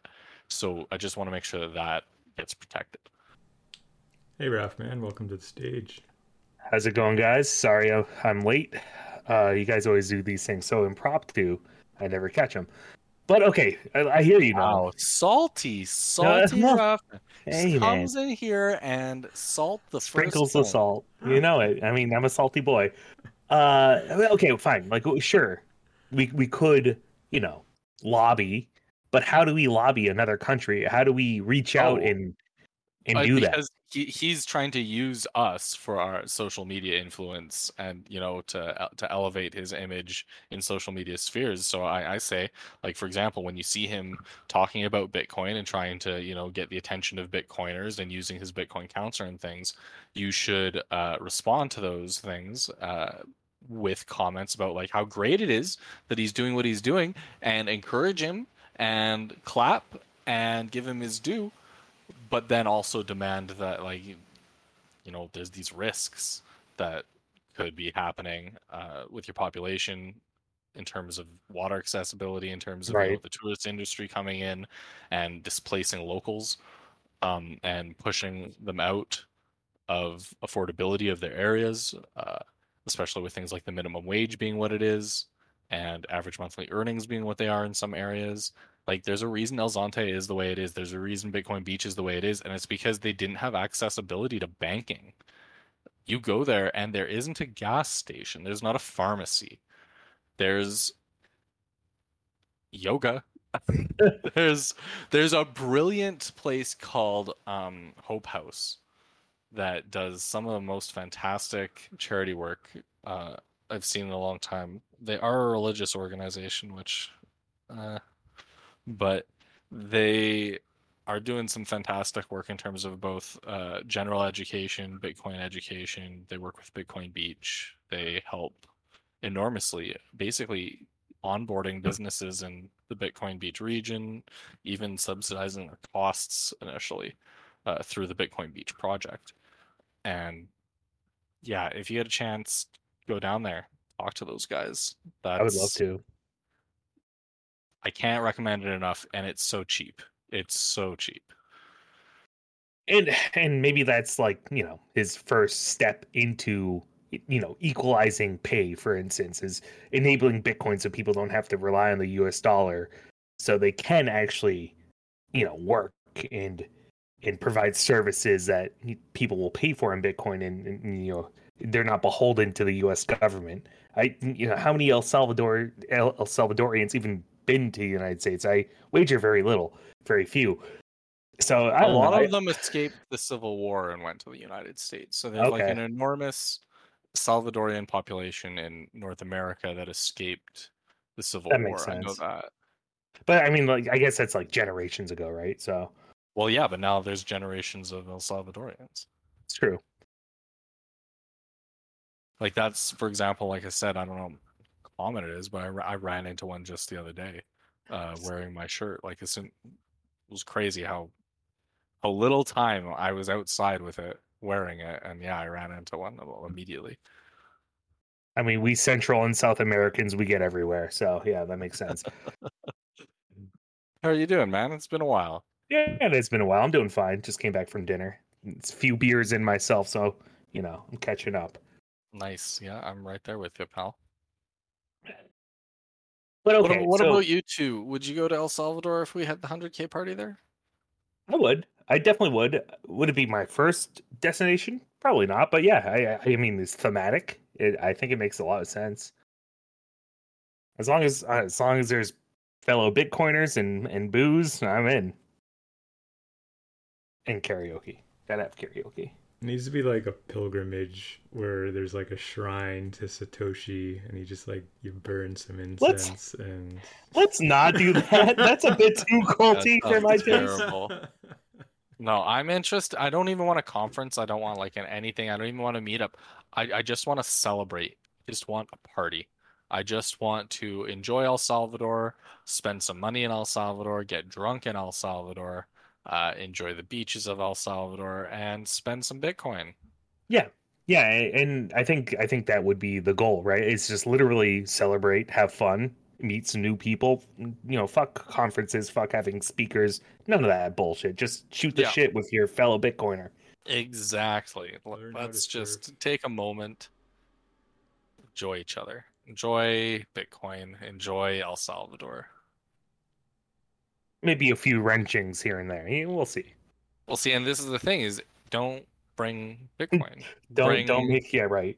bring at most like as much as you would carry in a wallet, in a hot wallet, and then keep things like you can have a kind of medium wallet with another very small amount that is online secured, that is uh, has backups encrypted online that you can recover if you need more than your hot wallet initially allowed. Like um, y- you can tier your accessibility in ways that are increasingly inconvenient and have the appropriate money in them, and you can keep yourself incredibly safe, safer than you can in a bank. That's for sure. That's This for sure. More diligence than your bank is taking securing your money. That's the thing, though. We we as a community need to educate the people, the Bitcoiners, to do that properly. I guess because a lot of people won't. You know, it's either very very cold or super hot. Like there, a lot of people don't have that middle ground wallet. Which yeah, I agree. they they I guess like a lot of people don't understand. And I'm not talking like the audience listening to this probably does understand, but the general population doesn't understand that you can have multiple wallets for multiple functions. And Yeah. how, how do we teach them that? I don't know. Well, that's one of the kind of fundamental problems I think we're going to have educating about descriptor wallets, for example. Hmm. Um, with descriptor wallets being this departing from your your BIP39 style mnemonic uh, back to a literal description kind of of the unlock script in a in a list as part of a file or a JSON string. Um, people are going to have to change the way that they think about backups. They're going to have to change back to a more traditional BIP32 esque, or even before BIP32 esque. Uh, maybe you would remember because I know you've been here for quite a while. Uh, we used to enjoy wallet.dat files, Yeah. and yeah. wallet.dat files were just huge lists of unrelated, unique public and private keys. And you had to keep the whole file and back up the file because like each each new address wasn't deterministic from some source from some related entropy to all of them if you lost one of the keys you lost the bitcoin that were at that utxo That's true. and if you lost the file you lost everything You, yeah, you're gone. Yeah. But you couldn't just have like in your memory 12 words. That wasn't possible. And so when we moved to descriptor wallets, uh, at least some output types of descriptor wallets, you're going to want to use some scripts that uh, have unique entropy. Uh, don't have the same 12 word source entropy as all the other wallets, perhaps. Um, or have a different derivative key in the tree from that entropy um, or require other information than simply that entropy to unlock the script. Um, so scripts are going to get more complex. The things we can do in Bitcoin are always going to grow and get more complex, and as a result, the way that we, I think, back up and store our Bitcoin is also needs to be rethunk because Bit, BIP39 has some problems. Not the least of which is that it's language dependent. Yeah, Yeah, that does suck. And uh, honestly, like Bip, like Bip, I guess maybe it was a, a happy medium, maybe like a stopgap, but it's kind of kind of a mistake. It's it's been it's produced a world of fucking problems that everybody has to deal with, us included. And yeah, I don't know where I was going with that, but it just Yeah. seems it just seems like it was a bad move in in hindsight. But I guess that's all you can do is evaluate it in the in with the eyes of the future. Well, I mean, at the time it was proposed, it Made sense. it is no, it didn't. It is unanimously rejected for implementation. It's unanimously discouraged for implementation on the BIP. If you read it, and the comments explain why. Um, discussions about implementing it in issues in core all explain the same reasons why. Um, and it's not implemented in any of those places, and it is universally rejected. I've ranted about this before, but like what happened is a bunch of GoHung wallet developers that thought this was a great user experience improvement, uh, having these words, ran with it because that's what would make sense in the corporate world in North America as a software developer or wallet builder, honestly. And I know you know that because you work in that industry too. Because maybe it is better UX from those determinations, but like it's it's It- bad because it's inconsistent and it creates all these edge cases and unassured situations. God, if I had a Satoshi for every time I had to describe fucking derivative paths, I would be I would be Satoshi. Jesus Christ, man. It's insane. Yeah, it sucks. I hate it. Yeah. Uh, Der- derivative path, derivation paths, rather. derivation paths, um, BIP39 passwords. Fuck, I I just had to brute force, quasi brute force. I had a bunch of constraints. Uh, a friend's BIP39 password that they made with Blue Wallet. Did, did you ever find a library to help you with that? Uh, no. Oh god, you had to do it by hand. Fuck. Yeah, I well, I I didn't do it by hand. I I automated it through Blue Wallet itself. I like old school. Uh, botted it. No boy. Was it successful at least? Yeah, yeah. Oh. My constraints were enough that the number of That's good. iterations I needed to do and parallelizations I could do of it were high, so or low. I was able to Right. Nice. So yeah, I was able to recover my friend's Bitcoin. Good. I'm sure you were. I like I like- bought them. I bought them a Coldcard a year and a half ago. I bought. them. then never used it. They they didn't want to learn. They thought Mhm. it was too hard to learn, and they didn't want to ask me, even though I offered all the fucking time. To teach they- them. Yeah. Nearly lost their fucking Bitcoin because they didn't do their diligence in remembering their twenty fifth word. Oh boy. Really, they ah. did way more mistakes than that. So let me tell you the other mistake they made. So they made a three key wallet through Blue Wallet. Okay. Okay. and they like an intelligent person wanted to verify it worked check mark good job Good. Good. excellent Yeah. so they deleted the wallet and re-imported it right Yeah. Okay. But they didn't. Ha- they didn't do it on a different device. So they. one they didn't do it on a different device two they uh, didn't record the fingerprint of the Oh. wallet God. uh, three they only imported one key One, one of three. of the yeah. Of wallet. Of course. So only one of the keys ended up being in the wallet. Uh, and then she also forgot the BIP 39 password on top of that. So yeah, my friend my friend had problems. Um but she's on Coldcard now. She's provided her own entropy. She wanted to verify. She just didn't want to feel like an idiot. And uh, you don't have to feel like an idiot. Feeling like an idiot is what she felt like when she thought she lost her coins. Right. And like and like that's the thing, right? There's there's no such thing as a stupid question in this realm because it's so fucking complicated, right? It's so unless you're Kahoob. No, Yeah, there's no such thing as a stupid question unless you're Kahoob. I was I wasn't gonna go there, but yes, I agree. But like that's the thing, right? Like because it's so hard. It's such a new concept for pretty much all of us. Like you you need to ask people. You need to bounce ideas off people, and you know if you, go on and alone, you're gonna make a critically lot of mistakes. think and verify because Yes, there's a that's true. danger in this too because people then like okay well i'll go to youtube they hear that and they're like okay i'll go to twitter and i'll Yeah. like follow whoever's saying oh bitcoin instructions yada yada They end up and- sending them all their Bitcoin or whatever.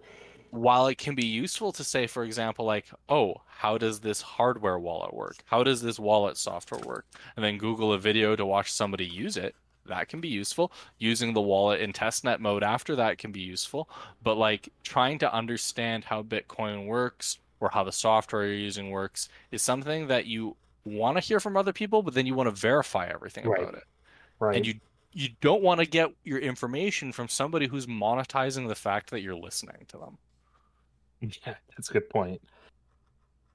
And like I, I will admit, I I have fallen under that trap before. Like you've told me something, I'm like, okay, you know, I trust him enough, like I'll go with it, and I didn't verify. But I I have been getting better at that. I have been. Yeah, and you know, sometimes I'm wrong, and sometimes I'm wrong. a lot of times I'm wrong, and people listen to me all the time. I wish I wouldn't. Right. So exactly. So like, with, everybody needs to do better, and this is a, this is a broader cultural problem. We do, we have a culture of trusting. Yeah. And we need to transition to a culture of verifying. Yeah. Yep, I agree. Did you want to verify with me, BB? Oh oh boy. He's got he's been mute. I just like I miss him, and he's pooping, isn't he? Oh, d- don't put him on the spot like that, dude. What if he was? Well, then we were gonna talk shit about his shit behind his back. I mean, we did that when you pooped that last time. So No, yeah, I was. I was just listening to you guys because I like it when Raph comes in and like he, you guys had things to chat about, so it's nice. I like mean, comes in. I uh, I'm like you know, if you get me going, I don't stop. See, we don't need to stop. Let's just drink and talk about Bitcoin. See, this is Uh, and I'm this is what we're gonna do at the 100k party. We're going to enjoy the beach. We're going to have some wonderful seafood, not chicken. We're going to talk Bitcoin, and we're gonna have fun and hopefully meet some new friends or old friends, as the case happens. Indeed. Yeah, honestly, I I- more and more, I'm just like, fuck the 100k. Let's just do it. Let's just have a party. 100k. I can afford to fund it at 100k. We can. That's like, when the amount of Bitcoin I have set aside for this venture. I'm so curious how much Bitcoin that is, but obviously you won't tell me. Well, I mean, it's how much it would cost to buy a place and host not too many of us. But but the but that cost varies wildly depending on venue. Yeah. So, So like I'm I'm thinking like probably not a very big. We're not going to like yeah, we're not going to to the Ritz or anything. We're not holding a conference at a you know big conference place. yeah, but I mean, like, okay, so 100k in Vegas is 26k in El Salvador, right? No, so like I was pricing out places for Vegas, and if we want to have like rent a bar, for example, for a couple hundred people, Yeah. that we can we can do that for an entire night for uh, under ten thousand dollars, Okay, fair. including you know other costs. You think you truly think like a couple hundred people, Joe? I'm thinking like 30 max. I'm thinking like ten max, but like my point is is that that is what it would cost for that. More booze for us. Can it be like Yeah. a beachfront bar? Because like I like nature. Oh yeah, in. El Salvador, every single one is. Awesome. I don't like indoor bars. They're just noisy. So you See, wouldn't like karaoke then? no, I'm not a karaoke. The karaoke one guy. thing I wouldn't bring, Cuddy, is I would not, would not bring or use or look for any kind of drugs. Because of the civil liberties situation in El Salvador, you do not want to fuck around with any of that. Honestly, that goes for you know across you know outside of your own country a hundred times. Like never ever do that kind of stuff. You could get seriously boned. Yeah, very dangerous. Be careful. Not worth the risks. That's why I love Canada. Oh, I I see, and see, we're not breaking the law here in Canada. Yeah. I'm, I'm high as a kite right now. Respect. Notice, So, I, I, I did notice. For what it's worth. good, excellent. I definitely noticed. I, I mean, like here in the states, most mostly it's fine too. But that's a whole other subject I can deep dive into. Why won't my goddamn dispensary take Bitcoin? God damn it! This is something that Ah. actually makes me mad. Is before Bitcoin was legal, uh, way more places in the gray market would take or would take Bitcoin. Before weed was legal here, way more places would take Bitcoin. Now that it's legal, they've pushed out so many in the gray market that there's a lot fewer taking Bitcoin. Yeah, that, that does suck because I guess when you go fully legit, you need to play by their rules or else you get fucked. So I guess I can understand the why, but it is disappointing. But now you can grow your own in your own backyard with your own strains. So there's that. Mhm. That's nice. There is that. That is nice. Yeah, but I, I can't keep any plants alive. I doubt I could keep a weed plant alive. Oh, weeds weeds like find a way. They they survive. I guess it's called weed for Yeah. a reason, right? They're a weed. Fuck, I'm gonna do that right now. Is there a place I can buy marijuana seeds with Bitcoin? Yeah, absolutely. Um, must be right. Like it's- seems like a match made in heaven. Yeah, if, if you know of a place to legally buy marijuana seeds with Bitcoin, somebody anywhere, comment somewhere, shoot shoot me a link. I'm very interested.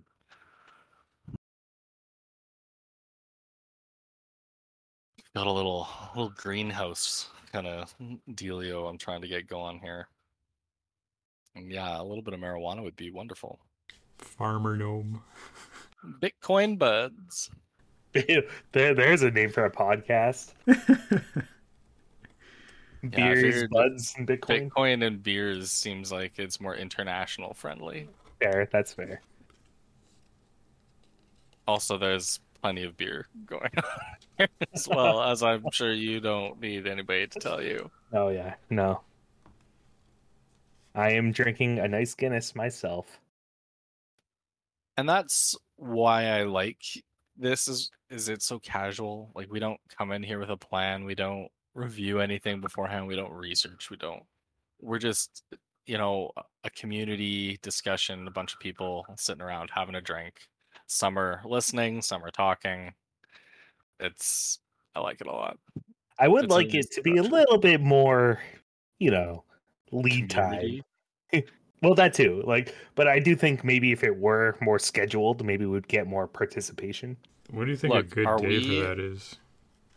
Like a good day to good time, because I'm I'm always like my schedule is pretty wide open, so I'm I'm wondering what everyone thinks is a good time and good day for a scheduled pre like I don't know four three days in advance. It's very hard, right? Because you know we have people all over the world here. They're Right. all in different time zones. So, what do you do with that? You know. Can't believe what I'm hearing. Are you anarcho-libertarian, anarcho anarcho-socialists, or not? Where's your anarcho? Hmm? Are you talking to me or Fiat? You, you Both. gonna tell you? You gonna tell me? You're gonna tell us? You gonna tell the people when we're having a podcast? No, the podcast happens when it happens.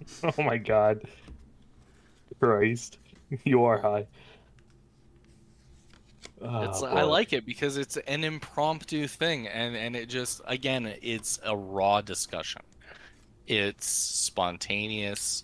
It's there is no planning. There are no like planned guests. People that say they want to come on are like, hey.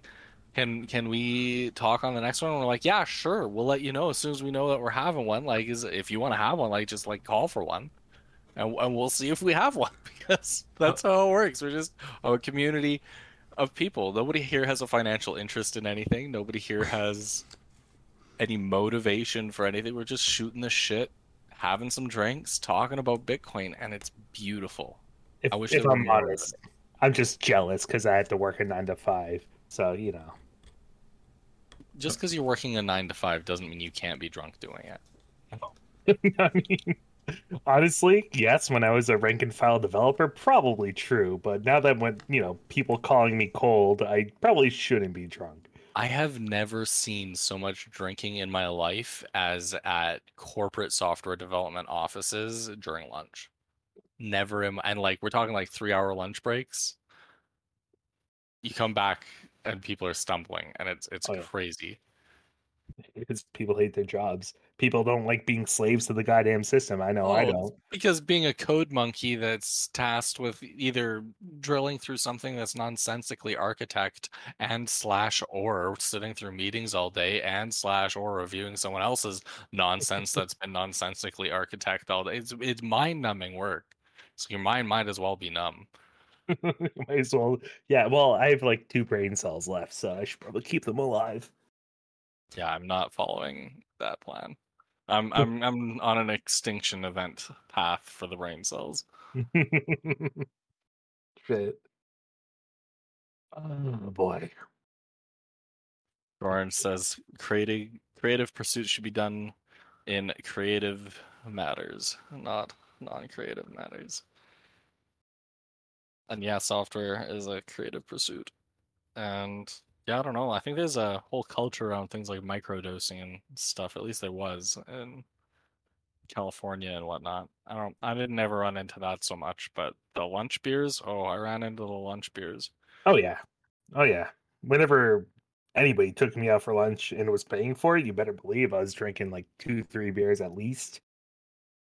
At least. I, mean, I was trying to be, you know, somewhat politically correct. you know, it's like six. Yeah, This is you're right. nothing politically correct. I'm going to just go out and say it.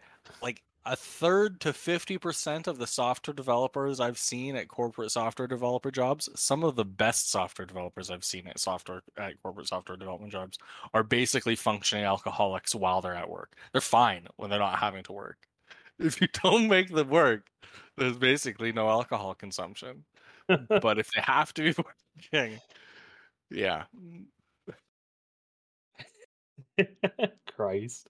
I, I can't I can't explain it, but that is my observation. God, I wish a bar around me would accept Bitcoin. I would love that. But then you'd have no I more thi- Bitcoin. That was the best That's part fair. about being in El Salvador, honestly, is like the alcohol was so cheap and the views were so beautiful and they took Bitcoin. So I, I just like sit there and people watch.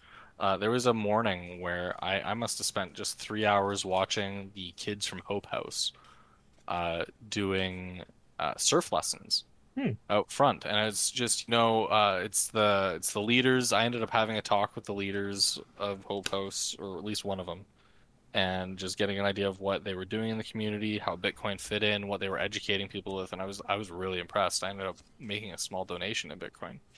Nice. Um, and just like the day after I did that, completely coincidentally, I saw them doing a completely charity community class where they were teaching all the community kids um, how to surf and providing them surfboards and uh, instructors and all of this stuff. Uh, it was fantastic, honestly. And all- all of it's made possible in part by Bitcoin. And I, I liked that. I just sat there drinking, um, well, frankly, daiquiris, drinking mango daiquiris, Ain't no shame in that. Those things are goddamn uh, delicious. watching uh, these guys and just kind of verifying in a very real way that they're doing the charitable stuff that you know he was just telling me that they were doing unintentionally. They just kind of showed up in front of the bar that I was drinking at and started doing their lesson. It was fantastic. So while you were there, what wallet were people using the most? Was it Chivo? Was it something else? Definitely Chivo, a Definitely little bit of Strike, but mostly Chivo. Yeah. And like that's like no blue, no like Didn't see any nothing like blue, didn't see any Breez. I only Hmm. saw a Chivo and a one strike.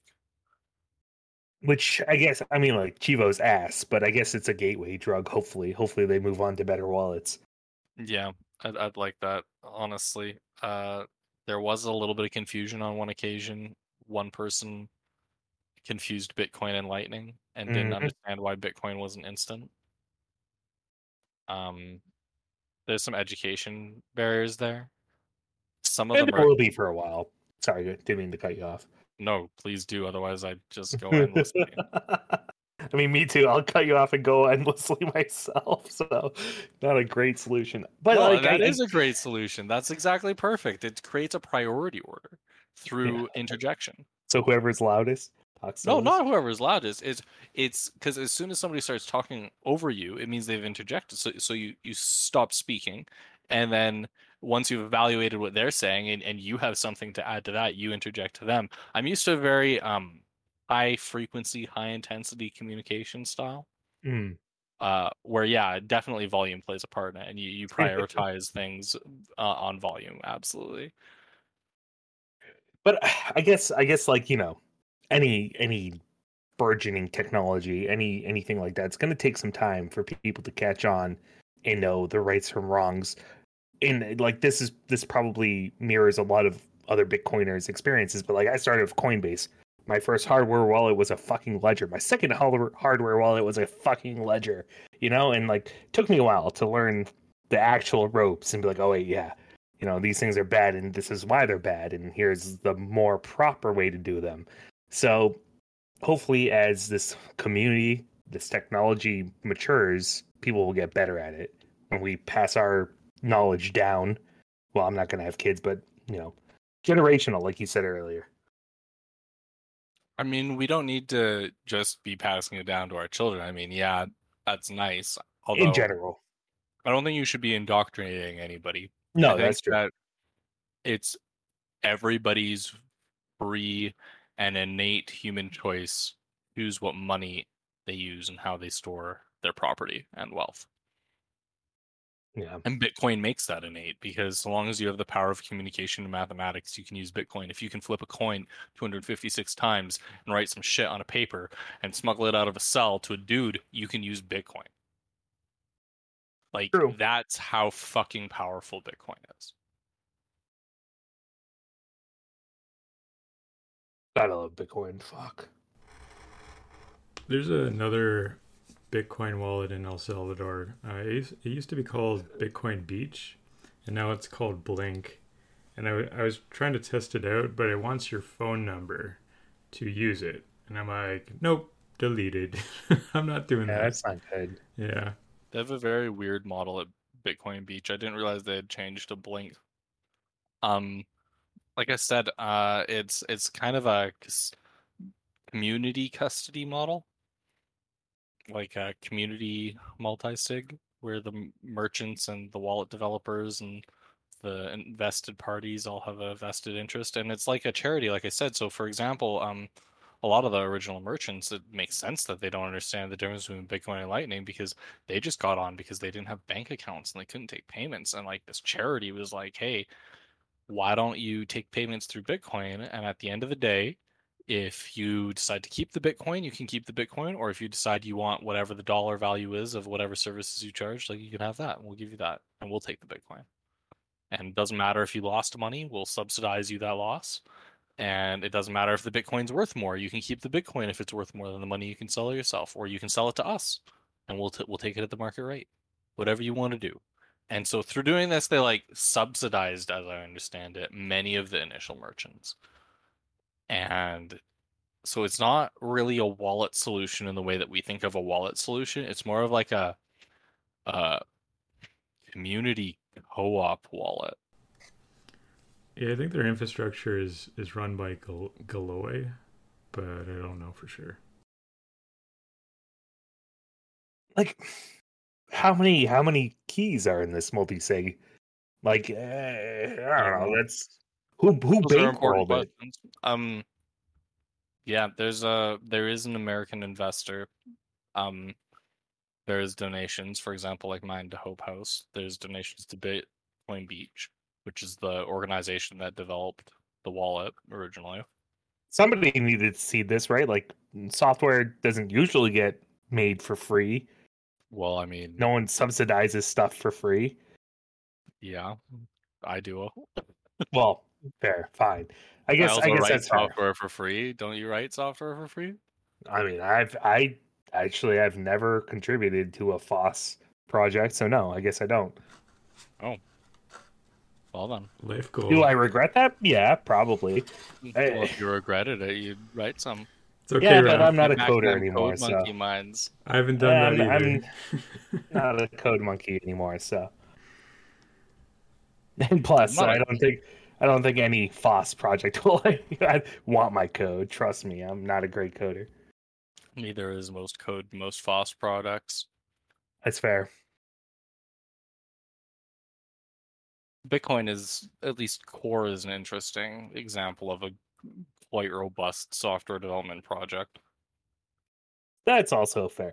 But like, I guess they get you know sponsored and shit. Not all of them, but oh, mm, the big ones do. And like, Rinks and Blockstream and shit. yeah, like does that does that create a conflict of interest? Probably. Yeah, I definitely don't like the way that companies like Blockstream, for example, have monetized. But I mean, ugh, whatever.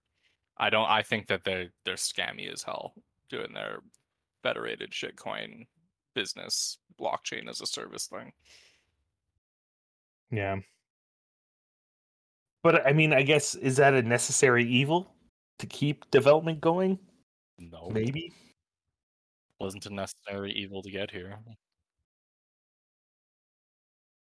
Yeah, and I guess I guess if push ever came to shove, like would I actually start contributing? Probably. Would would yeah, would we have died if Blockstream didn't survive the Blockstream wars? I Don't think I don't think we would have died. But don't I do- close. I do think other sponsors would have come up. I, I don't think I well, I don't think sponsorship is necessary, don't get me wrong. But sponsorship is kind of inevitable, in my opinion. People will take that money. I think Bitcoin could have stayed at exactly where it was like five years ago and never changed, and it would be perfectly fine. Like version point two or whatever. Twenty. Sure, pick one. Like at the end of the day, I feel like the improvements that we've made, while significant, aren't so significant that they overshadow the revolution that is like we have Bitcoin and it changes the game entirely. And we have what we have, we can build on and we can reduce trust trust in very significant ways, even if those ways aren't as optimized as we'd like them to be. And we're always finding new ways to innovate with the ways that we have. And yeah, we don't need anything more. Do So we want in- anything more? Yes, we do, because it's always good to improve, especially if it's Of you know, course. a good idea. So we evaluate every improvement on its merit. But do we have to? Would we be okay if we never did again? Yeah. Yeah, I think we would. At what point, eh, like what version, what what feature in Bitcoin is that ossification point that you're okay with? Uh, probably uh major bugs actually, like um the inflation bug, Blue Yeah. Matt's inflation bug, for example. Yep. So that's okay. That's that. There's another question, right? Let's say we've ossified. Let's say Segwit, right? Like we cut it off at Segwit in 2017, and then we found new bugs. Someone's got to fucking fix it. How do we do that? Like if if no one's literally no one's touched the We're less likely to see them before they happen, but when they happen, we'll see them. And when Right. we see them happen, like even idiots like you and me will be able to backtrack what happened and be like, "Oh shit, Maybe. this is." But, like, I- vote." I, I guess that's kind of my argument for being against ossification because you're right, right? Like we wouldn't see that problem until it's a problem, and here it is on our doorstep. Like if we if we keep improving, we're like, oh wait, like look at this bug, the fucking like time bug that's gonna happen when we're all dead or Yep. whatever the fuck that one is. You know, like like we wouldn't see that shit until it happens, and But then all those improvements are within the realm of possibility of True. the node runners themselves. That's true. Like we can manage this and quite frankly there is incentive both in terms of reputation and skill and job prospects in working on bitcoin related software. It is some of the leading software securing the largest amount of money of its type with the highest amount of diligence in the world in reference to for example bitcoin core. It is incredibly valuable to know it and have experience with it when you're working, for example, at a Bitcoin company or have prospectus of going into a career in Bitcoin. Fair. You can be like Mike Hearn and work for the banks. Yeah, even if you want to be like Mike Hearn, like Mike Hearn saw the incentive. Yeah, this brings up an interesting question I had earlier this week uh, because of some people's framing about how we should do upgrades. And the question was that I posed was should we do base upgrades on what users want or what Bitcoin needs? And I did a poll on this, and I think it was 10% of people said we should base it on what people want. The the problem with that though is who decides what Bitcoin needs. I hate that question. Mhm. I hate I hate that. that question. too. That is such a Like- fucking preloaded. Who decides? No, fuck off. I'll tell you who decides. Fair. You decide. Not Each you, and but, like, generally the idea. decides. But I mean, I guess I guess that's where I was I was going with that, right? Like, so what people want and what Bitcoin needs are kind of one and the same. you decide. Exactly, because you, You choose. decide. You. You fucking decide. Right. It's like if I want this, I want this, and I'm Yes. gonna, I'm gonna run this. Yes. hopefully you you all Yes. consensus with me. That is it. That's, That's, why it. it's That's so all it is. good. Go run an old version of Core. They're there. They're updated for bugs. We just had a big update for bugs. Go run an old version of Core. You can do that. You don't need all these new features and updates. You don't need to adopt SegWit. You don't need to use SegWit addresses. You don't need to use Taproot addresses. If the fact that Taproot exposes a public key concerns you, don't use them. Don't use it. use them. So you You can protect yourself by choosing what code you run in your Bitcoin scripts, by choosing what code you run in your node. That's that's And- one thing, but you can also go further. You can be active in these in these uh, repos and be voicing Yes. yourself and your positions like any other person. Luke Jr., Greg Maxwell, Peter Todd, they're all advocating for their positions or have, um, and still are in many ways. So you can do the same.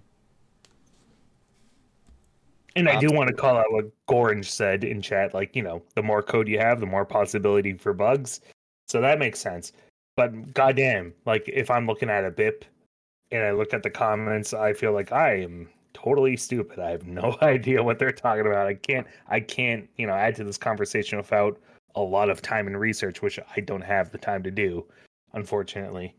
That's fine. A lot of the times we're following these discussions to keep up, to learn. It's Yeah, not about adding to them. And when we do have things to add to them, it's because we've kept up to them.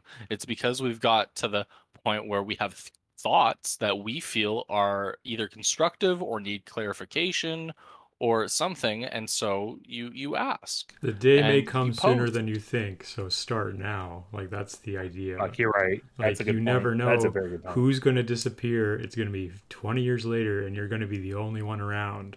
Like that's that could be the reality. With, uh, the legal threats against developers, especially with the legal threats against developers. We And need God, to be ready. Yeah, you you're not wrong. You're right. Like I I'm just making excuses for being lazy. If I'm honest. Oh, we know. you bastard. ah, fuck. Yeah. I guess I guess I should really just start reading like, you know, Optech more. That's a great place listen to start. to listen If to the podcast. clubs. The po- podcast is even better on Optech because like you actually get back and forth between the developers, and you get some nuance in it. Yeah, I can recommend the Optech podcast too. That's a good good one. Yeah, that's fair. But honestly, again, I don't really have time to listen. Po- I only listen to you guys, really, in the. Bitcoin realm. Well, I mean, don't listen to anybody, but at the end of the day, I know how much time you spend here. You could definitely be having fucking something in your ears while you do it. Hey, I mean, like I do uh, because it's mainly you know meetings at work, my nine to five. So like I'm listening to whatever the fuck someone's complaining about. You know, this piece of software has a bug in it, and I'm also just giving advice on the side because I don't really care because it doesn't really matter. But I do need to be there. Yeah, that makes sense. Honestly, yeah. A lot of a lot of the times I'm chatting in chat is because I'm bored at some fucking meeting at work.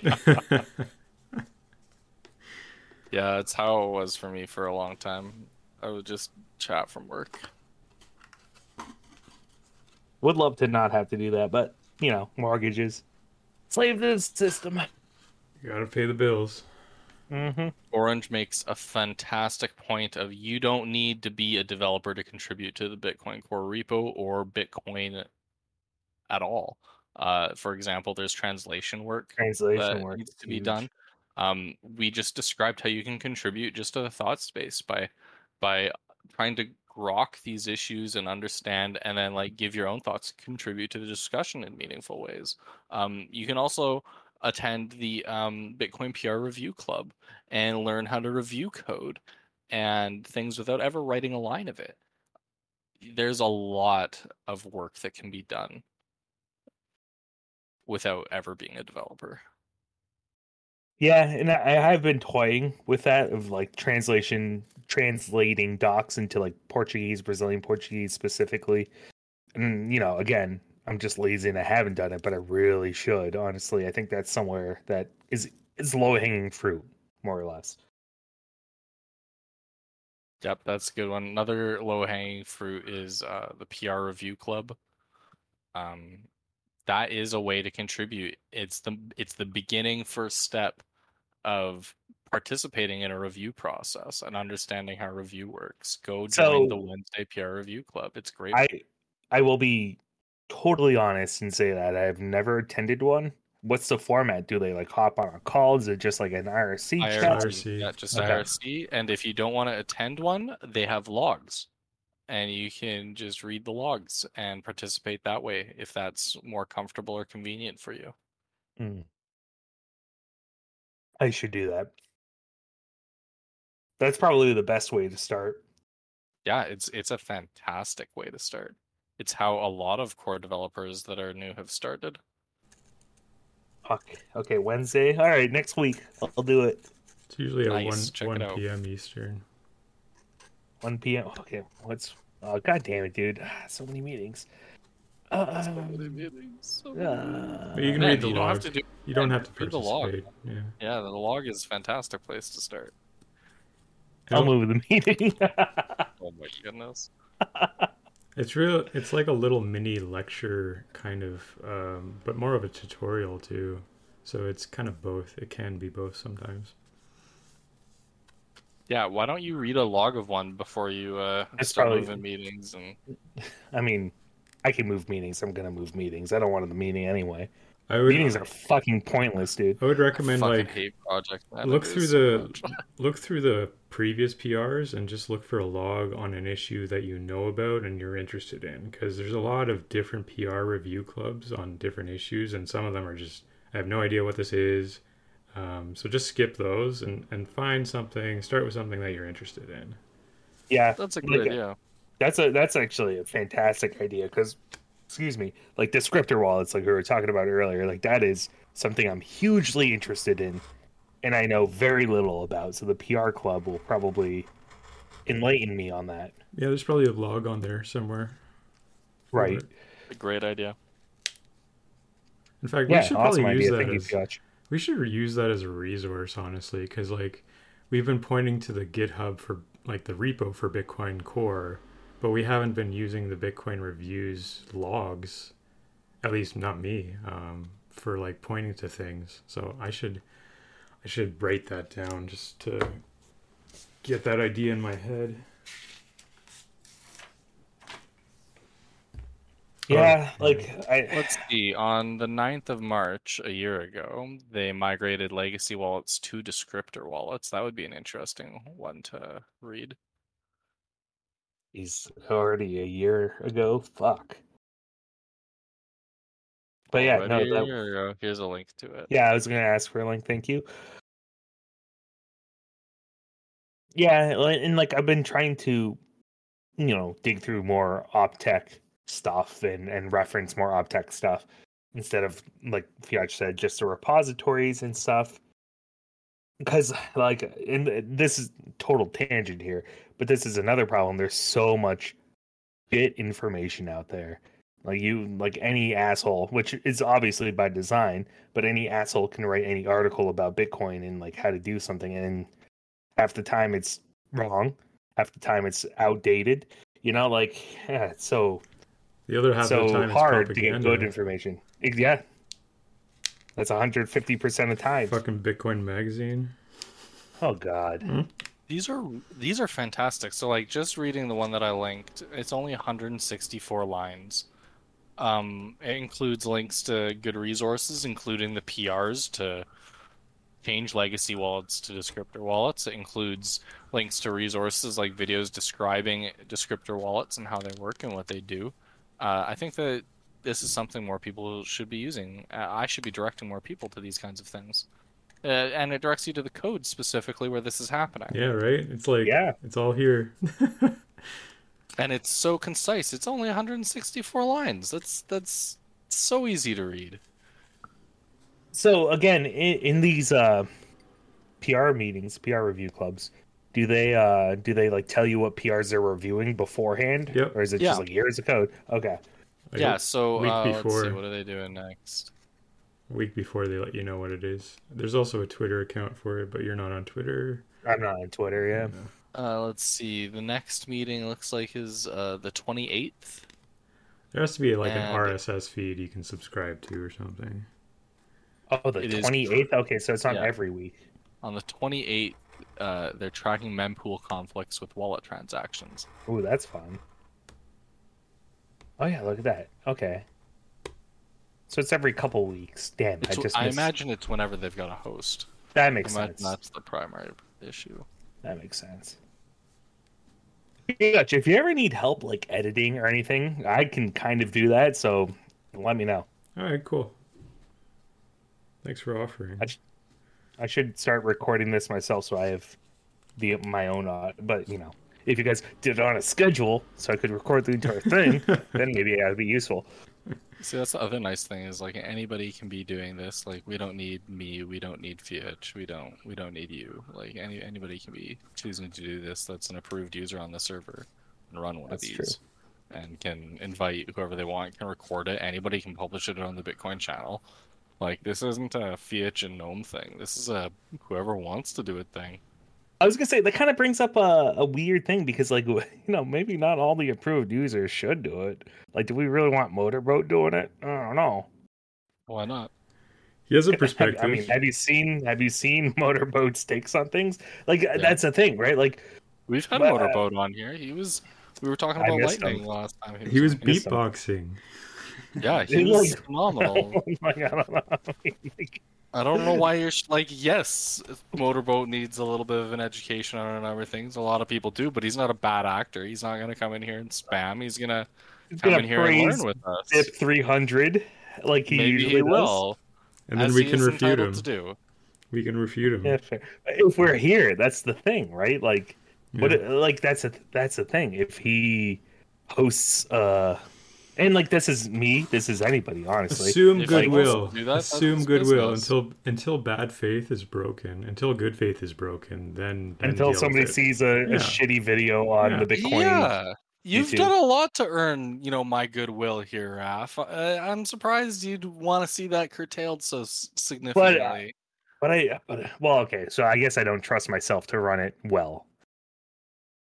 To to speak well, intelligently. you think that we run it well? We we run it I don't. impaired most of the time. It's called Bitcoin and beers, drinks with Bitcoin Discord. So I mean, yeah, that's fair.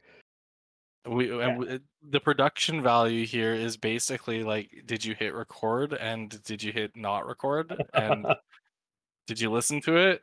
Okay, good. that's it up. basically it. I guess Uh, yeah, that's basically it. Um, we just we do whatever. You can do whatever. It's fine. Um, and like maybe I'll review it before uploading it for you, or if you want your own account, you you have to request one.